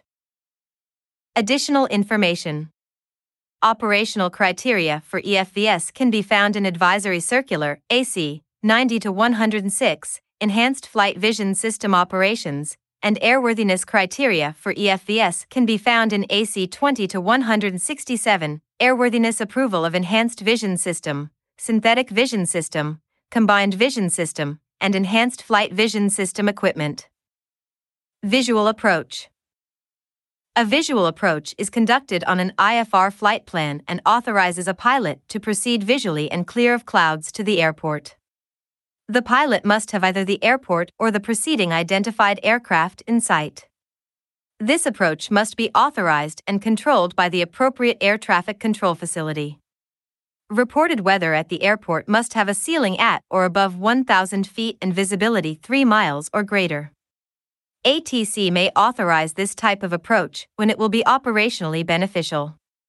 Visual approaches are an IFR procedure conducted under IFR in visual meteorological conditions.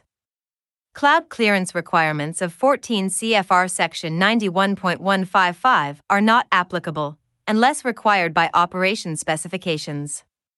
When conducting visual approaches, pilots are encouraged to use other available navigational aids to assist in positive lateral and vertical alignment with the runway operating to an airport without weather reporting service. ATC will advise the pilot when weather is not available at the destination airport. ATC may initiate a visual approach provided there is a reasonable assurance that weather at the airport is a ceiling at or above 1,000 feet and visibility 3 miles or greater, example, area weather reports, PIREPs, etc. Operating to an airport with an operating control tower aircraft may be authorized to conduct a visual approach to one runway while other aircraft are conducting IFR or VFR approaches to another parallel, intersecting, or converging runway. ATC may authorize a visual approach after advising all aircraft involved that other aircraft are conducting operations to the other runway. This may be accomplished through use of the ATIS. When operating to parallel runways separated by less than 2,500 feet, ATC will ensure approved separation is provided unless the succeeding aircraft reports sighting the preceding aircraft to the adjacent parallel and visual separation is applied. When operating to parallel runways separated by at least 2,500 feet but less than 4,300 feet, ATC will ensure approved separation is provided until the aircraft are issued an approach clearance and one pilot has acknowledged receipt of a visual approach clearance, and the other pilot has acknowledged receipt of a visual or instrument approach clearance, and aircraft are established on a heading or established on a direct course to a fix or cleared on an RNAV/instrument approach procedure which will intercept the extended centerline of the runway at an angle not greater than 30 degrees. When operating to parallel runways separated by 4,300 feet or more, ATC will ensure approved separation is provided until one of the aircraft has been issued and the pilot has acknowledged receipt of the visual approach clearance, and each aircraft is assigned a heading, or established on a direct course to a fix, or cleared on an RNAV/instrument approach procedure which will allow the aircraft to intercept the extended centerline of the runway at an angle not greater than 30 degrees. Note the intent of the 30 degree intercept angle is to reduce the potential for overshoots of the final and to preclude side by side operations with one or both aircraft in a belly up configuration during the turn on. Separation responsibilities. If the pilot has the airport in sight but cannot see the aircraft to be followed, ATC may clear the aircraft for a visual approach. However, ATC retains both separation and wake vortex separation responsibility. When visually following a preceding aircraft, acceptance of the visual approach clearance constitutes acceptance of pilot responsibility for maintaining a safe approach interval and adequate wake turbulence separation. A visual approach is not an IAP and therefore has no missed approach segment. If a go around is necessary for any reason, aircraft operating at controlled airports will be issued an appropriate advisory slash clearance slash instruction by the tower. At uncontrolled airports, aircraft are expected to remain clear of clouds and complete a landing as soon as possible. If a landing cannot be accomplished, the aircraft is expected to remain clear of clouds and contact ATC as soon as possible for further clearance. Separation from other IFR aircraft will be maintained under these circumstances. Visual approaches reduce pilot slash controller workload and expedite traffic by shortening flight paths to the airport. It is the pilot's responsibility to advise ATC as soon as possible if a visual approach is not desired. Authorization to conduct a visual approach is an IFR authorization and does not alter IFR flight plan cancellation responsibility. Reference AIM paragraph May 1, 15, canceling IFR flight plan. Radar service is automatically terminated, without advising the pilot, when the aircraft is instructed to change to advisory frequency. Charted Visual Flight Procedure, CVFP. CVFPs are charted visual approaches established for environmental slash noise considerations, and or when necessary for the safety and efficiency of air traffic operations. The approach charts depict prominent landmarks, courses, and recommended altitudes to specific runways. CVFPs are designed to be used primarily for turbojet aircraft. These procedures will be used only at airports with an operating control tower. Most approach charts will depict some NavAid information, which is for supplemental navigational guidance only. Unless indicating a Class B airspace floor, all depicted altitudes are for noise abatement purposes and are recommended only. Pilots are not prohibited from flying other than recommended altitudes if operational requirements dictate. When landmarks used for navigation are not visible at night, the approach will be annotated procedure not authorized at night. CVFPs usually begin within 20 flying miles from the airport. Published weather minimums for CVFPs are based on minimum vectoring altitudes rather than the recommended altitudes depicted on charts. CVFPs are not instrument approaches and do not have missed approach segments. ATC will not issue clearances for CVFPs when the weather is less than the published minimum. ATC will clear aircraft for a CVFP after the pilot reports sighting a charted landmark or a preceding aircraft. If instructed to follow a preceding aircraft, pilots are responsible for maintaining a safe approach interval and wake turbulence separation. Pilots should advise ATC if at any point they are unable to continue an approach or lose sight of a preceding aircraft. Missed approaches will be handled as a go around. When conducting visual approaches, pilots are encouraged to use other available navigational aids to assist in positive lateral and vertical alignment with the assigned runway. Contact approach. Pilots operating in accordance with an IFR flight plan, provided they are clear of clouds and have at least one mile flight visibility and can reasonably expect to continue to the destination airport in those conditions, may request ATC authorization for a contact approach controllers may authorize a contact approach provided. The contact approach is specifically requested by the pilot. ATC cannot initiate this approach. Example Request Contact Approach The reported ground visibility at the destination airport is at least one statute mile. The contact approach will be made to an airport having a standard or special instrument approach procedure. Approved separation is applied between aircraft so cleared and between these aircraft and other IFR or special VFR aircraft.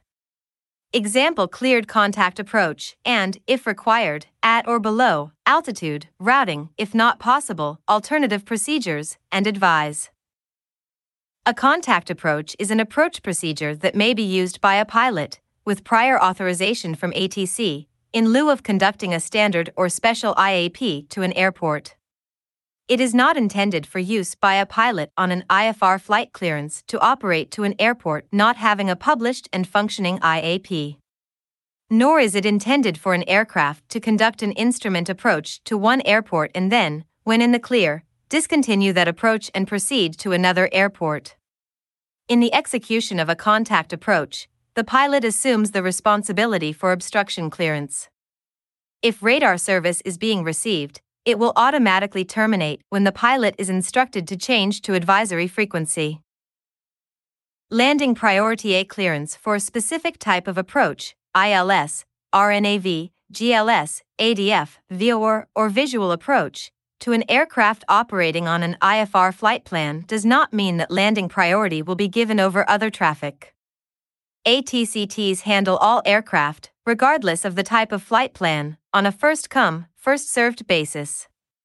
Therefore, because of local traffic or runway in use, it may be necessary for the controller in the interest of safety to provide a different landing sequence. In any case, a landing sequence will be issued to each aircraft as soon as possible to enable the pilot to properly adjust the aircraft's flight path.